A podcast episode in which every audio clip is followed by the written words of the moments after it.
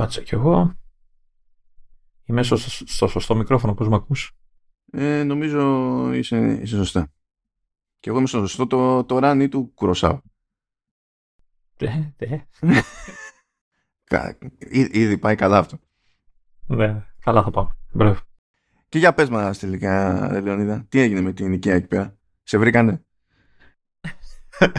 λοιπόν, ε, εγώ το ξαναλέω, έτσι, ε, ότι η γκρίνια μου πλέον έχει πρακτικά, πρακτικές συνέπειες, ρε παιδί μου. Όταν γκρινιάζω, γίνεται.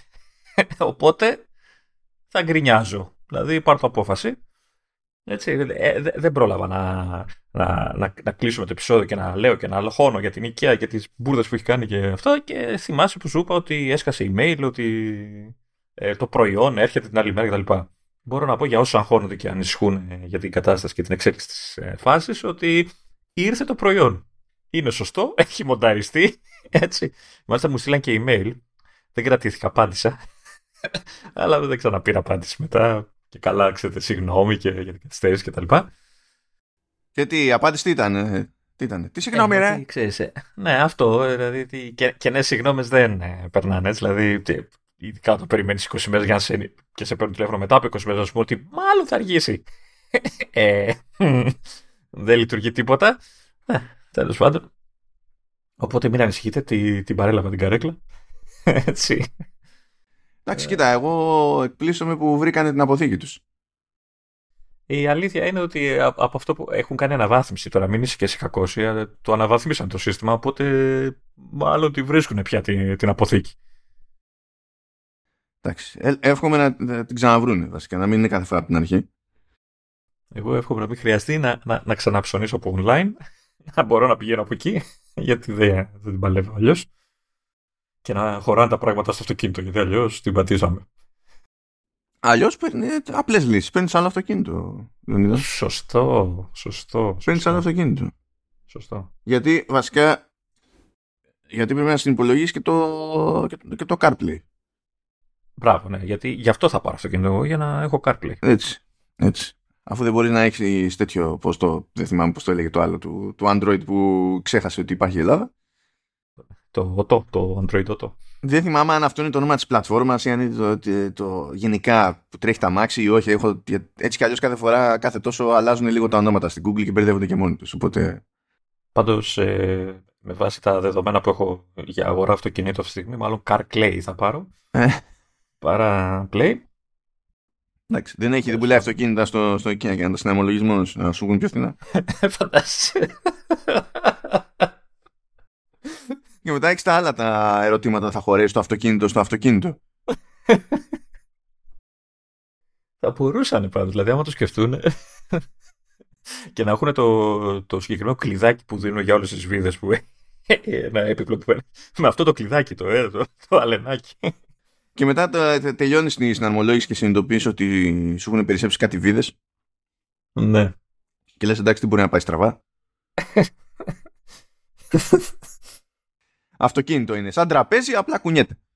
Όταν περισσεύουν βίδες, λες τώρα ήταν καλή και βάλαν καμιά δυο παραπάνω για να μην, μην χαθεί καμία ή έκανα μπουρδα. Γιατί παίζουν και τα δύο σενάρια. Uh, λοιπόν, ναι. Ε, έστω ότι ήταν follow-up αυτό στο, έτσι, στο ξεκίνημα το Commando S 2011 πήγα να πω, μπράβο, 211 ε, με την υποστήριξη της LEAP τώρα δεν ξέρω αν και στο 2011 θα είμαστε ακόμη με την υποστήριξη της LEAP ε, πριν μπούμε στο κανονικό το follow-up, έχω να σου πω μια ιστορία ε, του Elon Musk. ε, Λεωνίδα. Ε, είναι λοιπόν ένας τύπος, ένας Ισλάνδος, ε, Σαραντάρης, ο οποίος είναι γνωστός, έχει, είναι επιτυχημένος, έχει κάνει καριέρα της προκόπας, ε, αλλά πούλησε το 2021 τη σχεδιαστική του εταιρεία στο, στην Twitter. Ε, κυρίως επειδή δεν την πάλευε ο ίδιος άλλο γιατί ε, έχει υπάσχει από τώρα στο αγγλικό είναι είναι muscle dystrophy δεν ξέρω αν είναι ευθεία η μετάφραση εδώ και είναι μυϊκή δυστροφία ξέρω εγώ ή οτιδήποτε ε, και γενικά είναι από ένα σημείο και έπειτα ας πούμε κατέληξε να είναι σε, σε αναπηρικό ε, γιατί τα πόδια γιούχου ε, άρχισε να έχει θέμα και με τα, με τα χέρια. Αυτό σημαίνει ότι συνήθως ναι μεν μπορεί να πληκτρολογήσει και τα λοιπά αλλά για μια-δυο ώρες και μετά δεν την παλεύει άλλο αλλά σχετικό αυτό δεδομένου ότι τέλος πάντων κάποιες αρμοδιότητες που είχε στη δουλειά του αλλά και κάποιες αρμοδιότητες με τις οποίες κατέληξε στο, στην Twitter δεν βασίζονταν στο να κάθεται κάτω και να πληκτρολογεί ας πούμε σαν διάολος ε, δούλευε και εξ αποστάσεως, έμενε δηλαδή κανονικά Ισλανδία κτλ. Και, και έχει κάνει ποικιλοτρόπος όνομα στην Ισλανδία ε, από την άποψη ότι όταν πούλησε την εταιρεία του στην Twitter ε, αποφάσισε να δηλώσει το, το εισόδημά του το, το, έσοδο από την πώληση ε, ως, ε, ως, μισθο, ως ε, μισθολογικό. Το έκανε επίτηδες αυτό με το σκεπτικό ότι όταν το δηλώνει έτσι ο φορολογικός συντελεστής είναι υψηλότερος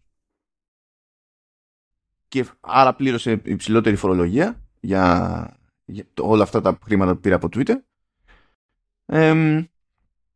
και το σκεπτικό ήταν ότι εντάξει όλη μου τη ζωή με στηρίζει λέει εδώ πέρα ο κρατικός μηχανισμός γιατί έχω πρόβλημα και αυτός είναι ένας τρόπος τέλος πάντων να πω ότι δίνω όχι μόνο το προβλεπέ αλλά και το, το έξτρα πίσω όσο μπορώ τέλος ε, πάντων. Σαν, σαν Έλληνα σκέφτηκε. Ναι, ναι, ναι. Πώς είναι, πώς είναι το... Ε, πώς σου λένε οι, οι Έλληνες υφοπλιστές; Παιδιά, εντάξει, δεν είναι ανάγκη να μας φορολογείτε. Απλά οικειοθελώς θα δίνουμε ένα ποσό κάθε χρόνο. Αυτό που θέλουμε εμείς, έτσι. Ναι, που είναι κάτι δεκάδες εκατομμύρια, ξέρω εγώ, και νομίζω ότι φέτος το ανεβάσανε κιόλας. Μόνοι τους το ανεβάσανε. Αλλά τώρα το ζήτημα είναι μην ψάξουμε πόσο θα έπρεπε να είναι έτσι και φορολογούνται κανονικά. Αλλά πώς είναι αυτή η στάση των Ελλήνων εφοπλιστών, το ανάποδο. Mm. Ακριβώς. Τελείω το ανάποδο. Να, να, πάρω την εφορία αύριο να τους πω κι εγώ το ίδιο. Ε, μπορείς να δοκιμάσεις τύχη σου, δεν ξέρω. Δεν ξέρω. Τι, μιλάμε τώρα για την ίδια εφορία που σου λέει ότι αφού μας πλήρωσε φόρο εισοδήματος, αφού πλήρωσες όλες τις φορές τα πάντα, όλα επιμελητήρια, ιστορίες κτλ., ε, δεχόμαστε όλα τα φορολογικά σου στοιχεία, στα πήραμε. Τώρα για να έχουμε το περιθώριο, ε, για να σου δώσουμε το περιθώριο να σε ξαναφορολογήσουμε του χρόνου, θέλουμε ε, και το τέλος επιτιδεύματος. Γιατί δεν μπορεί να εμφανίζεται όποιος θέλει και να φορολογείται για, το, για τη δραστηριότητά του επαγγελματίας. Έτσι επειδή γουστάρει όχι, θα πληρώσεις για αυτό το δικαίωμα στη φορολογία εισοδήματος. Είναι αυτή η εφορία, φαντάζομαι. Ναι. Anyway. Καλά πάει αυτό. Ήδη. Ξανά. Και αυτό μάλλον. Ε, λοιπόν, ε, ε, τι έγινε τώρα; Το άτομο αυτό δουλεύει, ρε παιδί μου, Twitter μεριά και έχει κάνει μια σύμβαση όταν αγοράστηκε η εταιρεία του. Έχει ξέχωρο συμβόλαιο, δεν έχει τη στάνταρ σύμβαση, ας πούμε που τον έβαλε μονομιά σε μια λίστα που είναι ε, ε, ε, ότι αυτοί οι τύποι μεταξύ αυτών και αυτός εδώ δεν απολύονται. Ό,τι και να γίνει δεν απολύονται. Γιατί δεν απολύονται, γιατί έχουν ρήτρα στο συμβόλαιο που απλά δεν συμφέρει. Δηλαδή είναι, προ... είναι φθηνότερο να τους κρατήσεις και να μην κάνουν τίποτα από το να τους απολύσεις. Γιατί πρέπει να τους δώσεις τόσα λεφτά στην απόλυση που είναι pointless. δεν είναι. Είναι καλύτερο να τους αφήσεις μέχρι να λήξει η χρονική περίοδος που έχει ορίσει η σύμβαση αυτή, ρε παιδί μου, και μετά να πεις αντιγεια. Λοιπόν, ξεκινάει λοιπόν ο τύπος αυτός και βλέπει ότι έχει κλειδωθεί από τα συστήματα της εταιρείας. Και ρωτάει το HR και λέει, ε, έχω απολυθεί. Για 9 μέρες το HR δεν βρίσκει απάντηση. Okay. Και δεν μπορεί να κάνει τίποτα ο τύπος. Οπότε αφού βγαίνει στο Twitter και ταγκάρει τον Musk. Και λέει, παιδιά, ξέρω εγώ, επειδή είναι ο Musk, άμα κάνετε και retweets, ίσως με τα περισσότερα retweets, άμα μαζέψει αρκετά, να το πάρει χαμπάρι και να ασχοληθεί. Και δημοσίως ο Musk λοιπόν ξεκινάει και λέει. Ε, γιατί ρωτάει ο άλλος, μπορείς να μου πεις απολύθηκα ή όχι; Είμαι, δεν είμαι. Γιατί έτσι και έτσι με το HR.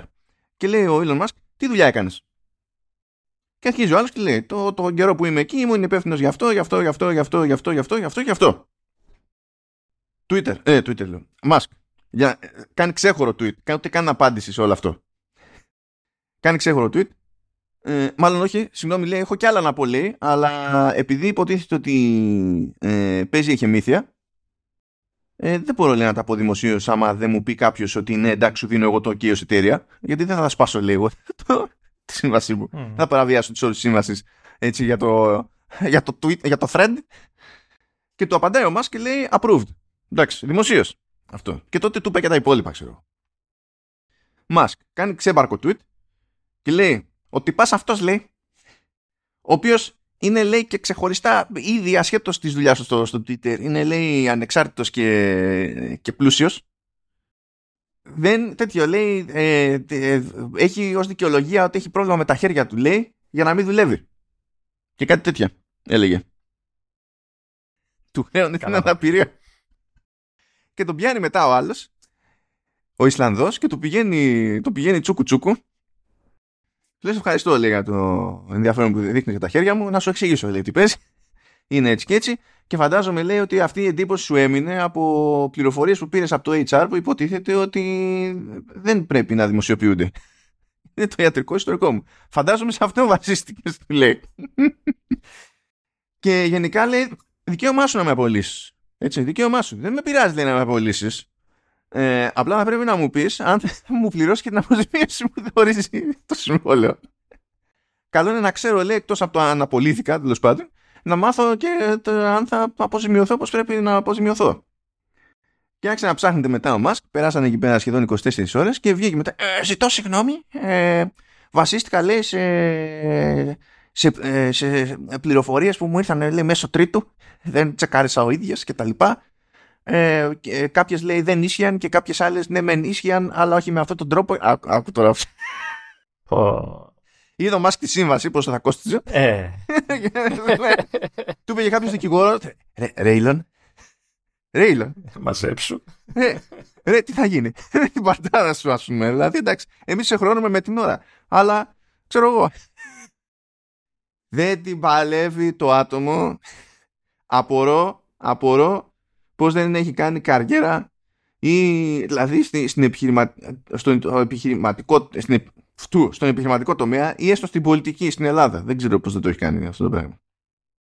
Και του λέει το άλλος με. χωρίς να τον κράζει, ρε παιδί μου, έτσι, γιατί δεν τον ένοιαζε, ήταν νομικά καλυμμένος. Στην ουσία η συζήτηση που έκανε ο Ισλανδός με τον Μάσκ ε, είναι ταυτόχρονα και ε, δημόσια απόδειξη του ότι ο Μάσκ παραβίασε τη σύμβαση. και το προσωπικό απόρριτο. Δηλαδή δεν χρειάζεται να κάνει κάτι άλλο ο άλλο απλά καθόταν και απολάμβανε. Ναι, ήταν φάση jet. Είναι ούτε, ούτε, ούτε παραγγελιά, α πούμε. φάση τελείως. Δηλαδή το μόνο σίγουρο είναι ότι εγώ θα βγω λάδι από αυτή την ιστορία. Το, το, και πλουσιότερος. Το μόνο σίγουρο.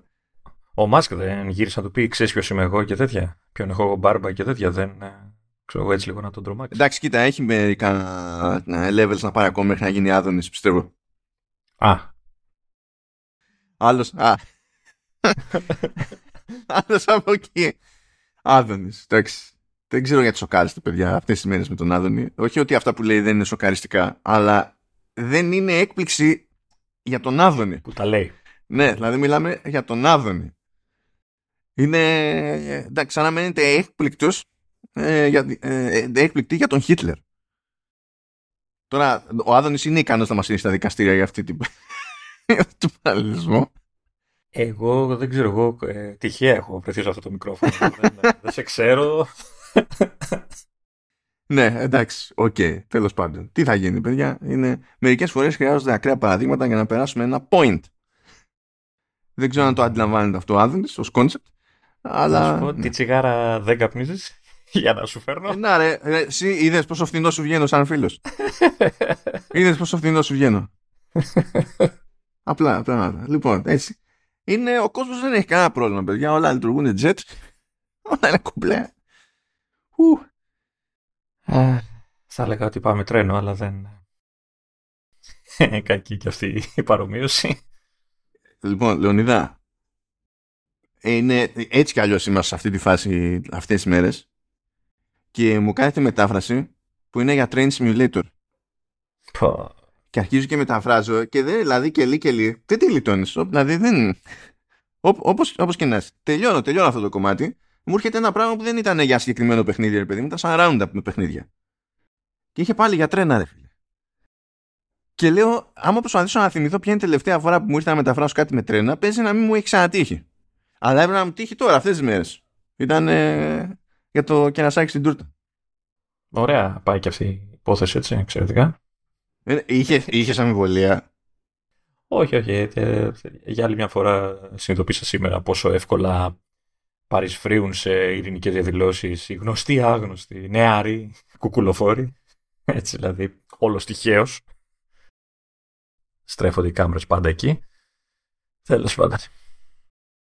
Τώρα τι να λέμε. Ε, εντάξει. Τέλος πάντων. Ε, για να πάμε. Πάμε σε κανονικό πραγματικό follow-up.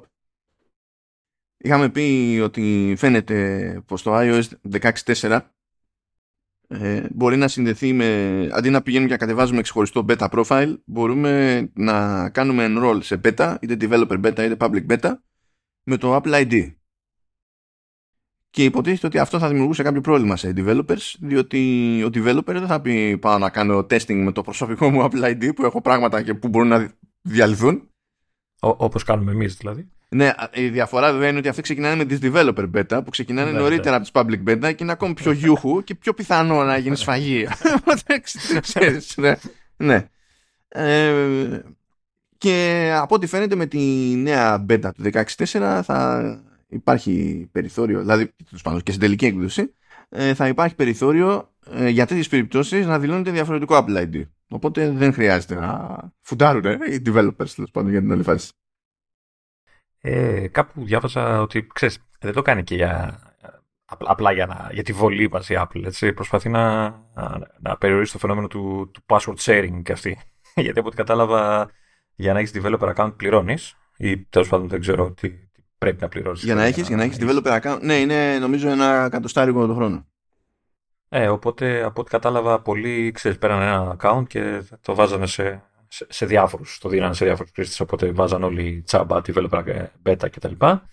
Οπότε νομίζω και γι' αυτό το λόγο γίνεται όλη αυτή η φάση, δεν είναι δηλαδή μόνο για, για ευκολία δικιά μας. Ε, εντάξει, δεν είναι. Γιατί, να σου πω κάτι, πηγαίνανε, κατεβάζανε... Χάνει τα κατοστάρια, χάνει τα κατοστάρια. Το ζήτημα δεν χάνει τα κατοστάρια, σιγά το να λες και από αυτός ζει, ας πούμε. Το, το κατοστάρικο εκεί πέρα είναι περισσότερο αποτρεπτικό, του στυλ, ξέρεις, ε, κάνεις, εδώ, κάνεις ένα event στην Ελλάδα, το, το κάνεις δωρεάν και ζεις ένα χάος. Ε, βάζεις ε, ένα ευρώ είσοδο και ξαφνικά μειώνεται το χάος. Είναι, είναι, τέτοια φάση. Αλλά ένα από τα περίεργα που γινόντουσαν να πούμε ήταν ότι σκάγανε τα developer profiles ε, τα developer beta profiles που δεν συνδέονταν τότε με Apple ID ε, χυμαδιός στο web και πήγαιναν και τα, πήγαιναν και τα, μπορούσαν να τα βάλουν και ιδιώτες. Που τώρα, άμα ξέρει ο ιδιώτης που πηγαίνει και μπλέκει, μπορεί φυσικά να αναλάβει τη σχετική ευθύνη. Αλλά δεν είναι αυτονόητο ότι όλοι. Γιατί υπάρχουν και εκείνοι που έχουν βάλει, Ω, βγήκε το καινούριο, θα το, το μπορώ να πάω και να το βάλω έτσι. Και μετά φυσικά μπαγκάρει Till Kingdom Come και Ω, είναι, είναι, είναι άθλιο το καινούριο iOS. Μα είναι πιο καινούριο. Ε, οκ, εντάξει. Πάντως γενικά, πάντως, δηλαδή αν, αν είναι κάποιος που το δει και ξέρει τι είναι και αποφασίσει να το κατεβάσει και να το βάλει, μάλλον ε, δεν νομίζω ότι υπάρχει κάποιος που δεν ξέρει τι, τι πάει να κάνει αυτή τη στιγμή. Δηλαδή είναι αρκετά hardcore, ρε παιδί μου, για να, να πας ανυποψία σε κάτι τέτοιο. Δηλαδή δεν νομίζω ότι υπάρχουν. Ε, αχ, τυχαία έβαλε ένα profile, έτσι, έπεσε στο κινητό μου και έσταξε. Έτσι, δεν... Ξέρουν, ρε παιδί μου, είναι να το κάνουν. Θέλω να σου θυμίσω την επιγραφή προσοχή περιέχει φιστίκια στα σακουλάκια που έχουν μόνο φιστίκια μέσα. Είναι μια άλλη επιγραφή που είδα που δίνει τέτοιο... Δεν, ξέρω, δεν θυμάμαι καν πώς το δίνει στα ελληνικά. Το cutting board μωρέ, που έχει για να, στην κουζίνα για να κόψεις Το, το ξυλοκοπείς. Το, ναι, το ξύλο κοπής. Ναι, ωραία, ναι. Λοιπόν, ξύλο κοπής. Έτσι, γράφει, είναι αυτό. Ξύ, είναι ξύλινο. Mm. Έτσι, το αυτό. Που κόβεις, είναι, ναι, αυτό. Λέει ξύλο κοπής συσκευασία. Κοιτάζεις το πίσω μέρο της συσκευασίας. Μην το χρησιμοποιείτε για ξυλοκοπή. Σε αυτόν τον κόσμο λοιπόν, όχι δεν πιστεύω ότι είναι σιγουράκι. ναι, ναι. Όπως και τα άλλα τα προϊόντα που λένε προσοχή καίει. Θεωρώντα ότι το έχεις ψήσει και πας να το βγάλεις από το φούρνο κρυκμάτων και πας να το πιάσεις. Αλλά είμαι σίγουρος ότι υπάρχουν άνθρωποι που το κοιτάνε στο σούπερ μάρκετ και δεν το πιάνουν, ας πούμε, εκείνη τη στιγμή από το ράφι. Σε αυτό το κλίμα μπορούμε να περάσουμε σε Apple TV Plus και στο Prehistoric Planet, όπου δεν υπήρχαν τέτοιες επιγραφές, γιατί δεν υπήρχαν άνθρωποι για να τις χρειάζονται, μάλλον. Δεν υπήρχαν πολύ πρόκειται. Όπω δαγκώνει, τι; Ξέρω εγώ. Λοιπόν, λέει, ε, πήρε ημερομηνία εκεί η δεύτερη σεζόν του Prehistoric Planet. Θα βγει 22 Μαΐου του 2023. πάρτε άδεια να βάζετε, διότι θα είναι πάντα σε αφήγηση του David Attenborough, οπότε θα έχει το περιθώριο να κοιμηθείτε ε, σαν μωρά παιδιά. Και είναι και, όπως αν είναι και σαν το πρώτο που θα είναι δηλαδή, ε, είναι και πολύ εντυπωσιακό τεχνικά, έτσι, δηλαδή. Έχουν κάνει πολλή δουλειά οι άνθρωποι.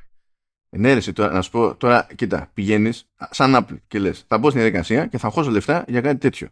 Θα πάω και θα ψάξω και τον Ατέμπορο και θα βάλω στη μουσική επένδυση και στις δύο φορές και στις δύο σεζόν Hans Zimmer. Προφανώς έχεις αποφασίσει ότι θα δώσεις λεφτά για αυτή την ιστορία. Προφανώς. Αυτός ξέρει, έχει κάνει τίποτα στη ζωή του. Είναι... Λοιπόν, παιδιά, αυτός δεν ξέρει να γράφει μουσική με τον τυπικό τρόπο. Τι ζωγραφίζει, τι κάνει. Άλλη, όχι, έχει δικό του σύστημα. Θα, και θα το ξεφτυλίσω τώρα εγώ αυτό. Γιατί δεν μπήκε στη διαδικασία, ξέρεις, με το έτσι όπως θα κάναμε μαθήματα μουσικής και μαθαίνουμε εκεί στο πεντάγραμμο μετά. Έχει, έχει δικό του στυλάκι. Ε, το... Γελάει ρε παιδί, ναι, ναι γιατί, το, γιατί αυτό ισχύει για τον Γιάννη. Γιάννη, Γιάννη. Ναι, ναι, ναι. Ισχύει και, και, και αυτόν. Συμβαίνει. It happens. Δεν το λέω και καλά για να μειώσω κάποιον. Έτσι, έτσι, έτσι μπήκαν στη διαδικασία, έτσι γουστάρανε, έτσι το κάνανε. Και τι θα, πεις, θα, τι θα πετάχτει κάποιος να πει στον Hans Zimmer; Ε, εσύ δεν ξέρεις, δηλαδή. Είσαι από τέτοιους. Εμένα που με βλέπεις, έχω πάει κανονικά ο δύο. Ε, δεν θα. Μάθημα solfège. Ναι. Εντάξει, θα σου πει ο άλλος. Μπράβο. Μπράβο. Δεν πειράζει. Do your thing λοιπόν, επίσης, ε, έρχεται 17 Μαρτίου καινούργιο docu-series που λέγεται Monster Factory και έχει να κάνει ε, I kid you not ε, για εκολαπτώμενους ε, παλαιστές ε, στο New Jersey πάμε συγκεκριμένα. Πάμε, πάμε παρακάτω. Όχι, θέλω να σου πω τα ονόματα των παλαιστών που είναι τα καλλιτεχνικά προφανώς γιατί είναι ο Danny Cage είναι, είναι ο Twitch θεωρώ θέμα χρόνου να φάει αγωγή από την Amazon. Ε, ο Bobby Buffett, η Gabby Ortiz, το πιο φυσιολογικό μέχρι στιγμής, και ο Goldie. Απλά ενημερώνω. Goldie the pretty boy, λέει από κάθε περιγραφή. ναι, φίλε, τι άλλο μου. Και σκάνε και τα έξι επεισόδια μαζί. Περίεργο αυτό για φάση Apple. Ε, και αυτό. Δεν νομίζω ότι θα έχει συνέχεια αυτό. Δεν παρουσιάζεται ως κάτι τέτοιο. Έτσι είναι το Q-Series και end of story. Um, επίσης πήρε ημερομηνία το Silo για 5 Μαΐου 2023. Το Silo το οποίο σε κάποιες αγορές θα λέγεται Wool δεν αντιλαμβάνουμε γιατί. Ε, αλλά τέλος πάντων 10 επεισόδια ε, και είπαμε ξεκινάει 5 Μαΐου του 2023 με τα τρίτα πρώτα επεισόδια και μετά το πάμε τσούκου τσούκου μπολ κάθε εβδομάδα. Θυμάμαι ότι το είχαμε αναφέρει αυτό όταν ανακοινώθηκε. Το θυμάμαι. Δι, δύο επεισόδια θα, όχι τρία. Τρία. Τρία λέει. Όχι, δι... ναι, σωστά. Όχι, το... παρακάτω λέει ότι ο, ε, ο Τάδε directs the first three episodes και το χάσα μόνος μου. Ναι, okay. Όχι, γιατί τα... αυτό με τα τρία επεισόδια στα καπάκια το έχει κόψει εδώ και καιρό το, το Apple TV Plus. Δεν το κάνει πια. Και μάλιστα νομίζω ότι αν είναι και ε, σειρά που είναι ξέρεις δεύτερη σεζόν, γι' αυτό νομίζω δεν κάνει ούτε δύο μαζί. Αλλά δεν είμαι πολύ σίγουρος γι' αυτό. Okay. Ε, και είχα πει τότε όταν το, το είχαμε σταθεί στην ανακοίνωση ότι γενικά άμα έχει τη Ρεμπέκα Φέργκισον το βλέπω. Είμαι απλός άνθρωπος. Δεν θυμάμαι, θα δω το τρέιλερ, γιατί δεν θυμάμαι καθόλου τι. Ε, ε, εντάξει, ε, και καλά λέει είναι οι δεκα, ε, ε, τελευταίες χιλιάδες ανθρώπους στη, στη γη ε, και είναι λέει ένα μίλι. Τι μίλι είναι αυτό, είναι ναυτικό ή το άλλο. Τέλος. Προφανώς δεν είναι το ναυτικό, αλλά ναι. Άρα ξέρω εγώ 1,5 χιλιόμετρο ας πούμε χοντρικά κάτω από, κάτω από τη γη ε, και φυλάγονται λέει από, το, από την τοξική επιφάνεια κτλ. Αλλά κανένας τους λέει δεν ξέρει ακριβώς πότε χτίστηκε αυτό το, το, το καταφύγιο ή για ποιο λόγο συγκεκριμένα και προσπαθούν να βγάλουν άκρη παίζει κάποιο μυστήριο, ρε παιδί μου. OK, okay, καλό φαίνεται. Καλό ακούγεται. Ναι, ναι, έχει το περιθώριο, έχει το περιθώριο. Να είναι τσαχπίνικο. Ε, επίσης μαζεύονται κάτι, κάτι βραβεύσεις.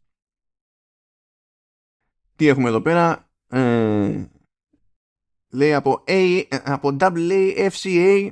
Ευχαριστούμε πολύ χρήσιμο αυτό. Να σας το εξηγήσουμε. Είναι African American Film Critics Association.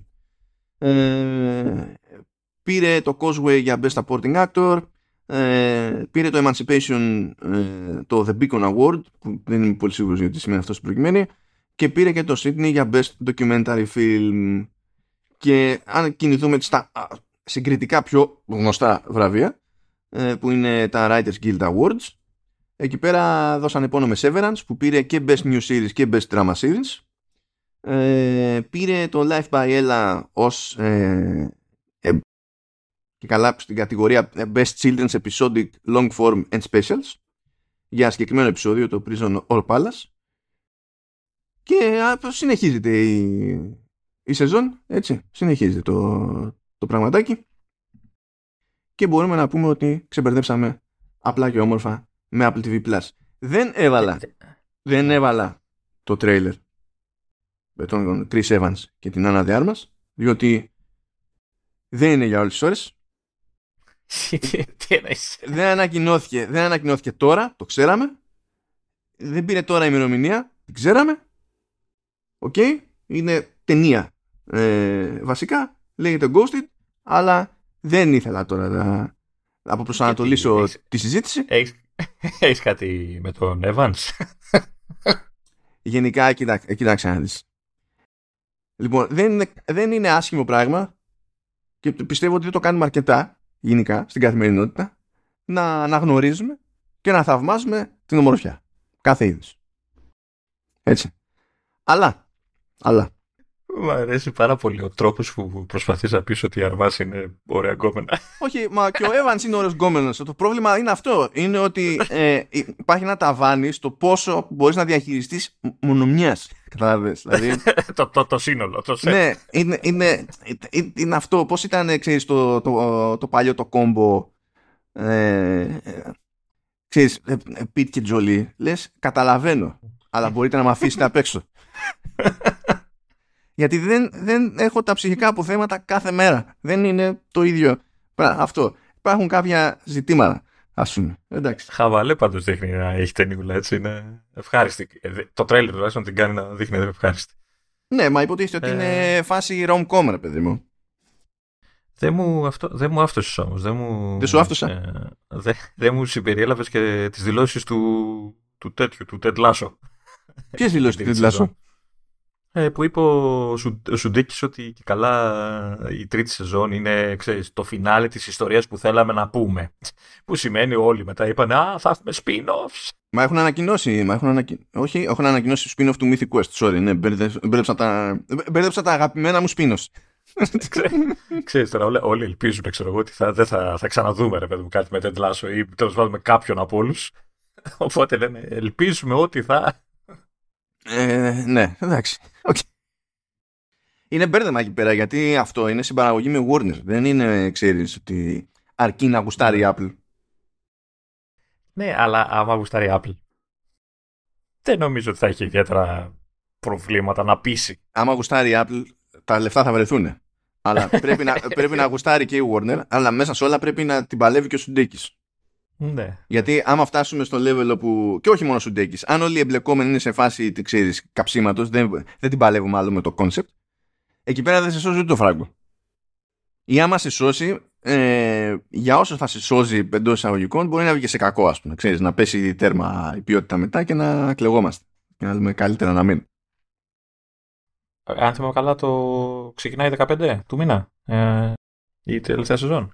Μετράω μέρες, έτσι για να... Κάτσε, πού είναι... Αν, αν θυμάμαι καλά. Ήταν αυτή που ξεκινάει Τετάρτη, κάτι τέτοιο.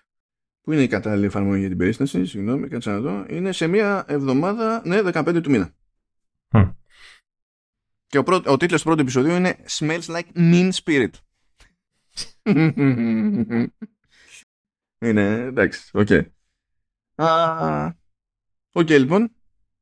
Αφήνουμε πίσω μας το Apple TV Plus και κινούμαστε casually προς Apple Arcade. Ε, Εντάξει, πάμε παρακάτω τώρα. Πάμε Apple Music. Κάτσε, όπα, όπα. πρώτα απ' όλα βγήκε το πρόγραμμα του Μαρτίου.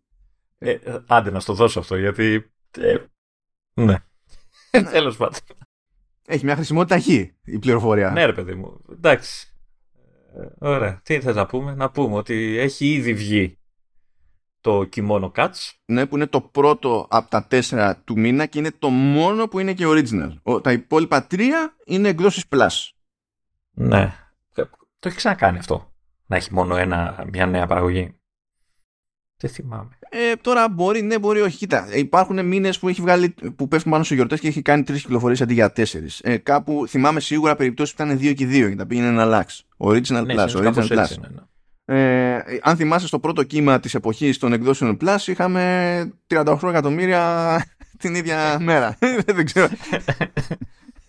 Τώρα, ναι, OK. Okay. Ωραία, τα υπόλοιπα παιχνιδάκια, ελπίζω να τα έχει με τη σειρά το άρθρο, είναι το Cluedo Hasbro's Mystery Game, κλασικό επιτραπέζιο παιχνίδι. Mm.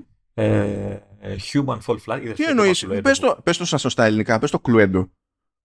Αυτό πήγα από δεν στο Cluedo. που, που έτσι τα αγαπάμε και το έχουμε μάθει όλοι, Cluedo. Ε, Human Fall Flat Plus είναι το επόμενο και το τελευταίο του μήνα είναι το Osmos Plus. Ε, πέρα από το Cluedo που, OK, okay, τα έχουμε παίξει παλιά. Τα άλλα, το Human Fall Flat νομίζω είχα δει κάποια στιγμή κάπου, ούτε θυμάμαι που, OK. Okay. Ναι, ε, έτυχε, τώρα εμείς γράφουμε σήμερα ε, 8 Μαρτίου. 7 Μαρτίου ήταν που σκάγανε δελτία τύπου για το Human Fall Flat ότι έφτασε τα 40 εκατομμύρια παίκτες. Ναι, είναι από τα παιδιά που εγώ δεν καταλαβαίνω ποτέ πώς καταφέρουν και κάνουν επιτυχία, αλλά εντάξει, είμαι εγώ παράξενος το λέω. Γιατί έτσι, φυσικά. Εντάξει. Ναι. Ε, Εντάξει, ε, καλό για μας, έτσι θα ηρεμήσουμε λίγο από, από κυκλοφορίες. Ε, τώρα θες οπωσδήποτε να πούμε για το, για το καινούριο παιχνίδι, για το Kimono Cuts που ήδη υπάρχει από την Παρασκευή. Ε, βέβαια, είναι δυνατόν να πούμε για το Kimono Cuts. Γενικά είναι δυνατόν να έχει παιχνίδι που να σχετίζεται με το ανοιξιάτικο φεστιβάλ της Ιαπωνίας, το, το Ματσούρι και να μην ασχοληθούμε. Είναι ντροπή. Ναι, δεν ασχολήθηκα καθόλου με αυτές τις λεπτομέρειες που μου λες εσύ. Εγώ στην αρχή το έβαλα το παιχνίδι ε, συνήθως τα βάζω χωρίς να διαβάσω το οτιδήποτε. Έτσι, για να δω σαν πρώτη εντύπωση. Ε, οι πρώτες μου εντυπώσεις λοιπόν ήταν ε, τι είναι αυτό που παίζω. Δηλαδή, δεν καταλάβαινα, πραγματικά δεν καταλάβαινα τι έκανα. Δεν, όχι, δεν, καταλάβαινα τι έκανα. Δηλαδή, έκανα αυτό που έπρεπε να κάνω, αλλά δεν, δεν, δεν έκανα. Λέω εντάξει, είσαι κουρασμένος. έτσι. Ε, είδε μετά από τη δουλειά, ήταν Παρασκευή απόγευμα. Α το πάρεις πιο ψύχραμα κάποια στιγμή την επόμενη μέρα, ξέρω Και το έβαλα και κατάλαβα ότι δίκιο είχα, δεν καταλαβαίνω. Δεν υπάρχει κάποιο ουσιαστικό νόημα στο παιχνίδι. Δηλαδή είναι ένα. Λοιπόν, έχεις ε, δύο γάτες. Έτσι. Ήδη, ήδη αποκτά νόημα το παιχνίδι. Θα πει μια, μια μερίδα του κοινού, έτσι, στην οποία δεν ανήκω. Εγώ είμαι. Ε, ναι. Ναι, ναι, δεν έχω... ναι. Εγώ είμαι σκυλομούρης, ε, παιδιά. Δεν... Α ας πούμε ότι είναι ζευγάρι από ό,τι καταλαβαίνω. Ε, γιατί οι φίλοι τέλος πάντων κάτι τέτοιο. Έτσι, και προχωράς στο δρόμο ε, τον λέει και κάπου, να δεις πώς το λέει, δεν θυμάμαι. Έτσι, έναν ιαπωνικό δρόμο αυτό το στυλ τέλος πάντων. Έτσι. Και όπως ε, προχωράς από πάνω σου έρχονται φούσκες. 5, 6, 7, 8, 10, οι οποίες μάλιστα κουνιούνται πέρα δόθε και επικαλύπτουν η μία την άλλη κτλ. Και κάθε φούσκα έχει μέσα της ε, κάποιο σύμβολο, κάποιο αντικείμενο, κάτι τέλος πάντων. Και εσύ ουσιαστικά ως παίκτης δεν ελέγχεις τις ίδιες τις γάτες, αλλά έχεις ένα βελάκι έτσι, και όπως προχωράνε αυτοί στην πίστα αυτόματα, ε, εσύ προσπαθείς να σκάσεις φούσκες και ανάλογα με το τι έχεις σκάσει γίνεται και κάτι. Η μία φούσκα μπορεί να έχει απλά λεφτά. Κέρματα. Και μάλιστα άμα συγκεντρώσεις αρκετά κέρματα, τελειώνει το, ε, το επίπεδο, ολοκληρώνεις το επίπεδο, πας στο επόμενο κουλουπού κουλουπού. Άλλη φούσκα μπορεί να έχει αντικείμενο. Άσχετο, μπορεί να έχει ένα σπαθί, μια ομπρέλα ή κάτι. Ε, ε, κάποιο παγωτό, ε, κάποιο γλυκό, κάτι τέλος πάντων. Άλλη φούσκα μπορεί να έχει mini game και ξεκινάει ένα απλό mini game ε, του στυλ, ξέρεις, ε, ταμπλό με τρύπες που βγαίνουν κεφάλια γάτες, τέλος πάντων πράγμα που πρέπει να τα κοπανίσεις γρήγορα. Ε, και καλά guacamole, ρε παιδί μου. Guacamole, ναι. Ε, αυτό ή παρατηρητικότητας, ξέρω εγώ σου βγάζει ένα μάτσο από ξύλινα ψάρια, αν θυμάμαι καλά, και εσύ ψάχνεις να βρεις ποιο κοιτάει αντίθετα από τα υπόλοιπα θέλει ταχύτητα και παρατηρητικότητα. Έχει τέτοια mini games κτλ. Έχει σε φάσεις, ξέρω εγώ, ε, σου κάνει χαρακτήρες μπροστά σου, οι οποίοι είναι κακοί, ας το πούμε. Και, ε, και εκείνη τη στιγμή οι φούσκες αλλάζουν ε, αντικείμενα και έχεις, ξέρω εγώ, τρία αντικείμενα που είναι άχρηστα και ένα χρήσιμο το οποίο θα σε βοηθήσει να ικανοποιήσεις τον ε, τύπο που σε εμποδίζει για να, να μην σου κάνει κακό. Έτσι. ε, και να, προχωρεί, να συνεχίσεις να προχωράς. Όταν λέω κακό, ουσιαστικά σου μειώνει τις διάφορες μπάρες που γεμίζεις με τα διάφορα πράγματα που συγκεντρώνεις, γιατί έχει ε, ο, ε, η δεύτερη γάτα, ας πούμε, αν είσαι η μία γάτα, η, η φίλη σου ή ο φίλος τέλος πάντων, ε, κάθε τόσο σου ζητάει μέσω bubble ε, κάτι συγκεκριμένο. Αν καταφέρεις και το δώσεις, χαίρεται και γεμίζει μια μπάρα αγάπης, ας το πούμε, έτσι, καρδούλες κτλ. Ε, αν αυτή η φούσκα είχε κάποιο, αν θυμάμαι, είχε μια, ένα στεράκι, μια λάμψη, κάτι τέλος πάντων, γεμίζει άλλη μια μπάρα που γεμίζει κάποια πράγματα και έτσι συγκεντρώνεις δώρα, ε, λεφτά και τα λοιπά. Αν τώρα δεν καταφέρεις εγώ να εξουδετερώσεις, ας το πούμε, τον αυτόν που στέκεται μπροστά σου ή ξέρω εγώ, υπάρχουν και αντικείμενα που δεν αρέσουν στο, στη σύντροφο, φίλο, ξέρω εγώ κτλ. Αφαιρούνται, μειώνονται τα πράγματα που συγκεντρώνεις στην μπάρα, δηλαδή μειώνεται η μπάρα. Οπότε υπάρχει αυτό το αλυσβερίσι.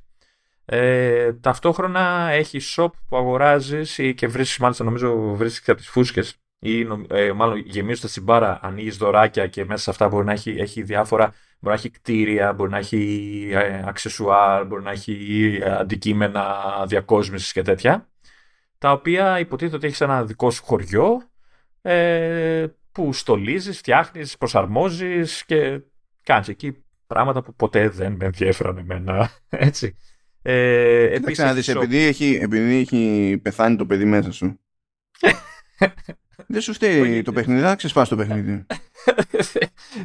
ναι, ίσως. Καταλαβαίνω ότι μαραζώνεις. το καταλαβαίνω γιατί ξέρω από τέτοια. Καταλάβες. Αλλά θέλω να σε ενημερώσω ότι εσχάτως ε, κατάφεραν να κάνουν 3D ε, print ε, λειτουργική καρδιά. Ακόμα και εμείς έχουμε ελπίδα. Ε, τι άλλο έχει, εγώ σε αγνώ. Έτσι λοιπόν, ε, έχει τη δυνατότητα, ε, έχει, έχει κάθε τόσο εμφανίζεται μια φούσκα η οποία σου δίνει τη δυνατότητα να επισκεφτείς χωριά άλλων χρηστών και να τα δεις και να τα χαζέψεις και έχει και ένα mini game, ένα τύπου τροχός της τύχης και μπορεί να κερδίσει διάφορα πράγματα κτλ. Έχω την εντύπωση, αλλά δεν κατάφερα να το κάνω, ότι μπορεί να κάνεις και να πεις: Μου άρεσε, δεν μου άρεσε και αυτά και κερδίζω άλλους διάφορα. Έχει νομίζω κάποιο leaderboard και αυτά. Δεν ασχολήθηκα ιδιαίτερα με αυτό το κομμάτι. Ε, έμπαινα εγώ σε κάτι χωριά, έψα εκεί τον τροχό της τύχης. Γεια σας. Έτσι.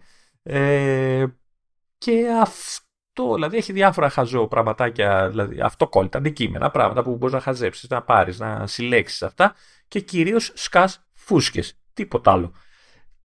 Πραγματικά δεν καταλαβαίνω την, το νόημα ύπαρξης, αλλά όπως είπα και πριν, είμαι εγώ ο περίεργος έτσι έχει πεθάνει το παιδί, όπως είπες. Μα ρε παιδί μου, αυτό είναι στημένο ξεκάθαρα ξέρεις, για, πιο, ε, για πιο παιδιά που αυτή η διαδικασία μια χαρά μπορεί ναι. να λειτουργήσει. Σίγουρα, εντάξει, είναι, όντως είναι για παιδιά, τώρα που το λες, ναι, είναι αρκετά απλό, απλό για να ασχοληθεί κάποιο παιδί. Είναι, για μένα στα δικά μου μάτια είναι αρκετά επαναλαμβανόμενο, έως πολύ επαναλαμβανόμενο. Ε, εγώ πάλι το πήρα λίγο στραβά από την τελευταία φράση της περιγραφής, γιατί έχω την εντύπωση ότι υπάρχουν ε, η Apple βλέπει μια κατηγορία παιχνιδιών που είναι must για την υπηρεσία της, που είναι αυτό το σε κάνει να νιώθεις χαρούμενο και μπλα μπλα και έχουν μια φιλοσοφία που την περιγράφει αυτό και αφού την έχουν αυτή τη φιλοσοφία πρέπει να είναι και καλό το παιχνίδι, πρέπει να πει. Τε μπορώ να συνδεθώ, άντε να το, να, το, να το δεχτώ ότι είναι παιδικό παιχνίδι και εντάξει εννοείται ότι έχει ωραία χρωματάκια, έχει και το art έτσι, το Japanese έτσι που είναι ωραίο κτλ. Ε, δεν, ε, δεν. Αυτό δεν. Ε, για μένα δεν. Ε, και να πω και το, αυτό που είπαμε και πριν μαζί που παρατηρήσα ότι είναι από τα λίγα παιχνίδια που έχει πολλά data που συνδέονται με το χρήστη. Δηλαδή εκεί στο απόρριτο εφαρμογής που έχει στη σελίδα. Συνήθως δεν έχουν τίποτα, ξέρω εγώ. Άντε να έχει κανένα διαγνωστικό, κανένα τέτοιο. Τώρα εδώ μιλάει και για περιεχόμενο χρήστη. Εικάζω επειδή έχει το online κομμάτι. Έτσι. Ε, και ε, ίσως από εκεί να χρειάζονται διάφορα, αλλά παραέχει πράγμα. Δηλαδή δεν το, δεν το έχουμε συνηθίσει σε κυκλοφορία απλά γίνεται αυτό το πράγμα. Είπα ότι είναι της Human Nature. Δεν το είπα. Human Nature Studios Inc. Να το πω και αυτό. Εντάξει λοιπόν. Ε, δεν συγκρατείται ο ενθουσιασμός του Λεωνίδα. Ε, α, άντε να πω άλλο ένα. Να πω ότι παίζει ίσως λίγο πιο άνετα με, σε touch στις οθόνες αφής και τα λοιπά, γιατί το έπαιξα και στο Mac με ποντίκι και ενώ παίζει ok, ε, τα λοιπά, κάποια mini games που έχουν ε, πώς το λένε, slide για να πετύχεις κάποιο στόχο. Ε, με το ποντίκι λίγο είναι πιο μανίκι να το κάνεις αυτό. Είναι πιο δύσκολο, ενώ ξέρεις, με δάχτυλο και στην οθόνη είναι πιο εύκολο να πετάξεις την μπάλα στον όποιο στόχο. Ε, εντάξει, ε, λογικό. Ε, και να σου πω και κάτι, από τη στιγμή που είναι πιο πολύ και για παιδιά, είναι πιο λογικό να προέχει Ναι. και το πώς λειτουργεί με, με αφή, έτσι. Πιστεύω, δηλαδή. Just saying. Λοιπόν, ε, θα... ας- Επίσης, επίσης λέει ήπια βία κινουμένων σχεδίων. What? Τι; Εντάξει, τώρα, μην ψάχνεις. Μην ψάχνεις. Αμ, Λοιπόν, τώρα ας πούμε ότι θα ασχοληθούμε λίγο με Apple Music, αλλά στην πραγματικότητα θα ασχοληθούμε με Sonos. Απλά συνδέεται με το, με το Apple Music. Δεν ξέρω αν σε διευκολύνω έτσι, Λεωνίδα. Σό- Σόνος και καλά να ασχοληθούμε με κάτι για το Sonos και κανένα. Ε, που έχει, κάνω το μου ξαναπεί αυτό, έχει εκπροσώπηση Sonos στην Ελλάδα. Καλά, είχε, έχει εδώ και χρόνια, ε, αλλά επίσης εδώ και πόσο είναι δύο χρόνια ή κάτι τέτοιο έχει αλλάξει χέρια και έχει πάει στη, στη Δαμκαλίδης, το οποίο μου φαίνεται πάντα λίγο σουρεάλ, γιατί η Δαμκαλίδης είναι ε, αντιπροσωπεία της Nikon μέσα στο κεφάλι μου. Ε, έχει και Sandisk, ξέρω εγώ και τέτοια. Και γενικά, άμα μου πει οποιοδήποτε Δαμκαλίδης και αυτό είναι φωτογραφικά. Οπότε να σκάει φάση Sonos, είναι- δεν ξέρω, κάτι, κάτι μου φαίνεται off, αλλά αυτό δεν σημαίνει. Τι έχει να κάνει με δική μου συνήθεια. Είναι άσχετο το ένα μετά. Αμ, ε, ανακοίνωσε καινούργια προϊόντα η, η Sonos και θα πείτε ωραία και τι μας νοιάζουν εμάς αυτά ξέρω εγώ ή τι σχέση έχουν με Apple Music. Λοιπόν, ανακοίνωσε τα η νέα σειρά με branding που λέγεται ERA όπως εποχή. Ε, ανακοίνωσε το ERA 100 και το ERA 300. Το ERA 100 υποτίθεται ότι έχει να πάρει τη θέση του Sonos One που είναι υποτίθεται το σχετικά έτσι πιο πρόσθετο της ε, μοντελάκι σε smart speaker και τα συνάφη και το ERA 300 ε, κι- θα έλεγα ότι κινείται πιο πολύ σε λιμέρια ε, κανονικού HomePod ας το πούμε έτσι Επίπεδο κόστους εννοείς ή μόνο ποιότητας. κάτι κάτι άλλο μέσα που περίμενε που είναι το Α, ναι, όχι, τα λέει από κάτω, ναι. Ε, καλά το λέω, επίπεδο κόστους. ναι, ναι και σε ε, και παραπάνω βασικά το, το 300 κάνει σε, σε ευρώ έχει 5 εκατοστάρικα Και βλέπω ότι και το, κατω, το κατοστάρι δεν είναι φτηνό. Έτσι, 2,49 δολάρια λέει εδώ τώρα πόσο βγαίνει. Ναι, 280 τουλάχιστον σε ευρώ, αλλά από εκεί που το βλέπω συνήθως παίρνουν τις γερμανικές τιμές. Οπότε εδώ μπορεί να είναι ή το ίδιο ακριβώς ή να είναι μια ιδέα παραπάνω επειδή έχουμε περισσότερο ΦΠΑ. Άλλο ΦΠΑ, ναι. Ναι, γιατί η Γερμανία έχει 19, εμείς έχουμε 24, οπότε συνήθως. Ε, Κερδίζουμε. ε, ναι, κερ- κερδάμε, ναι, κερδάμε.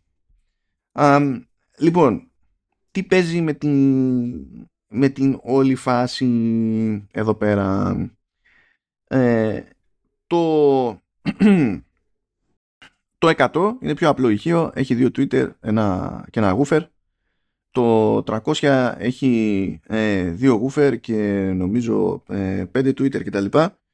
Ε, έχουν πάνω, έχουν πάνω μικρόφωνα με beamforming και τα λοιπά, τα echo cancellation για να πιάνουν τα μικρόφωνα τη φωνή όπως πρέπει και τα συναφή. Α, τέσσερα Twitter, όχι πέντε. Ε, έχουν και ε, κάτι το οποίο τέλος πάντων νομίζω ότι είναι κάτι που δεν αναγνωρίζει ως concept η Apple. Έχουν USB-C line-in. Πώς σου φάνηκε αυτό; Οπότε, πώς θα συνδέσεις ενσύρματα πράγμα; Ναι, ναι, αλλά με USB-C.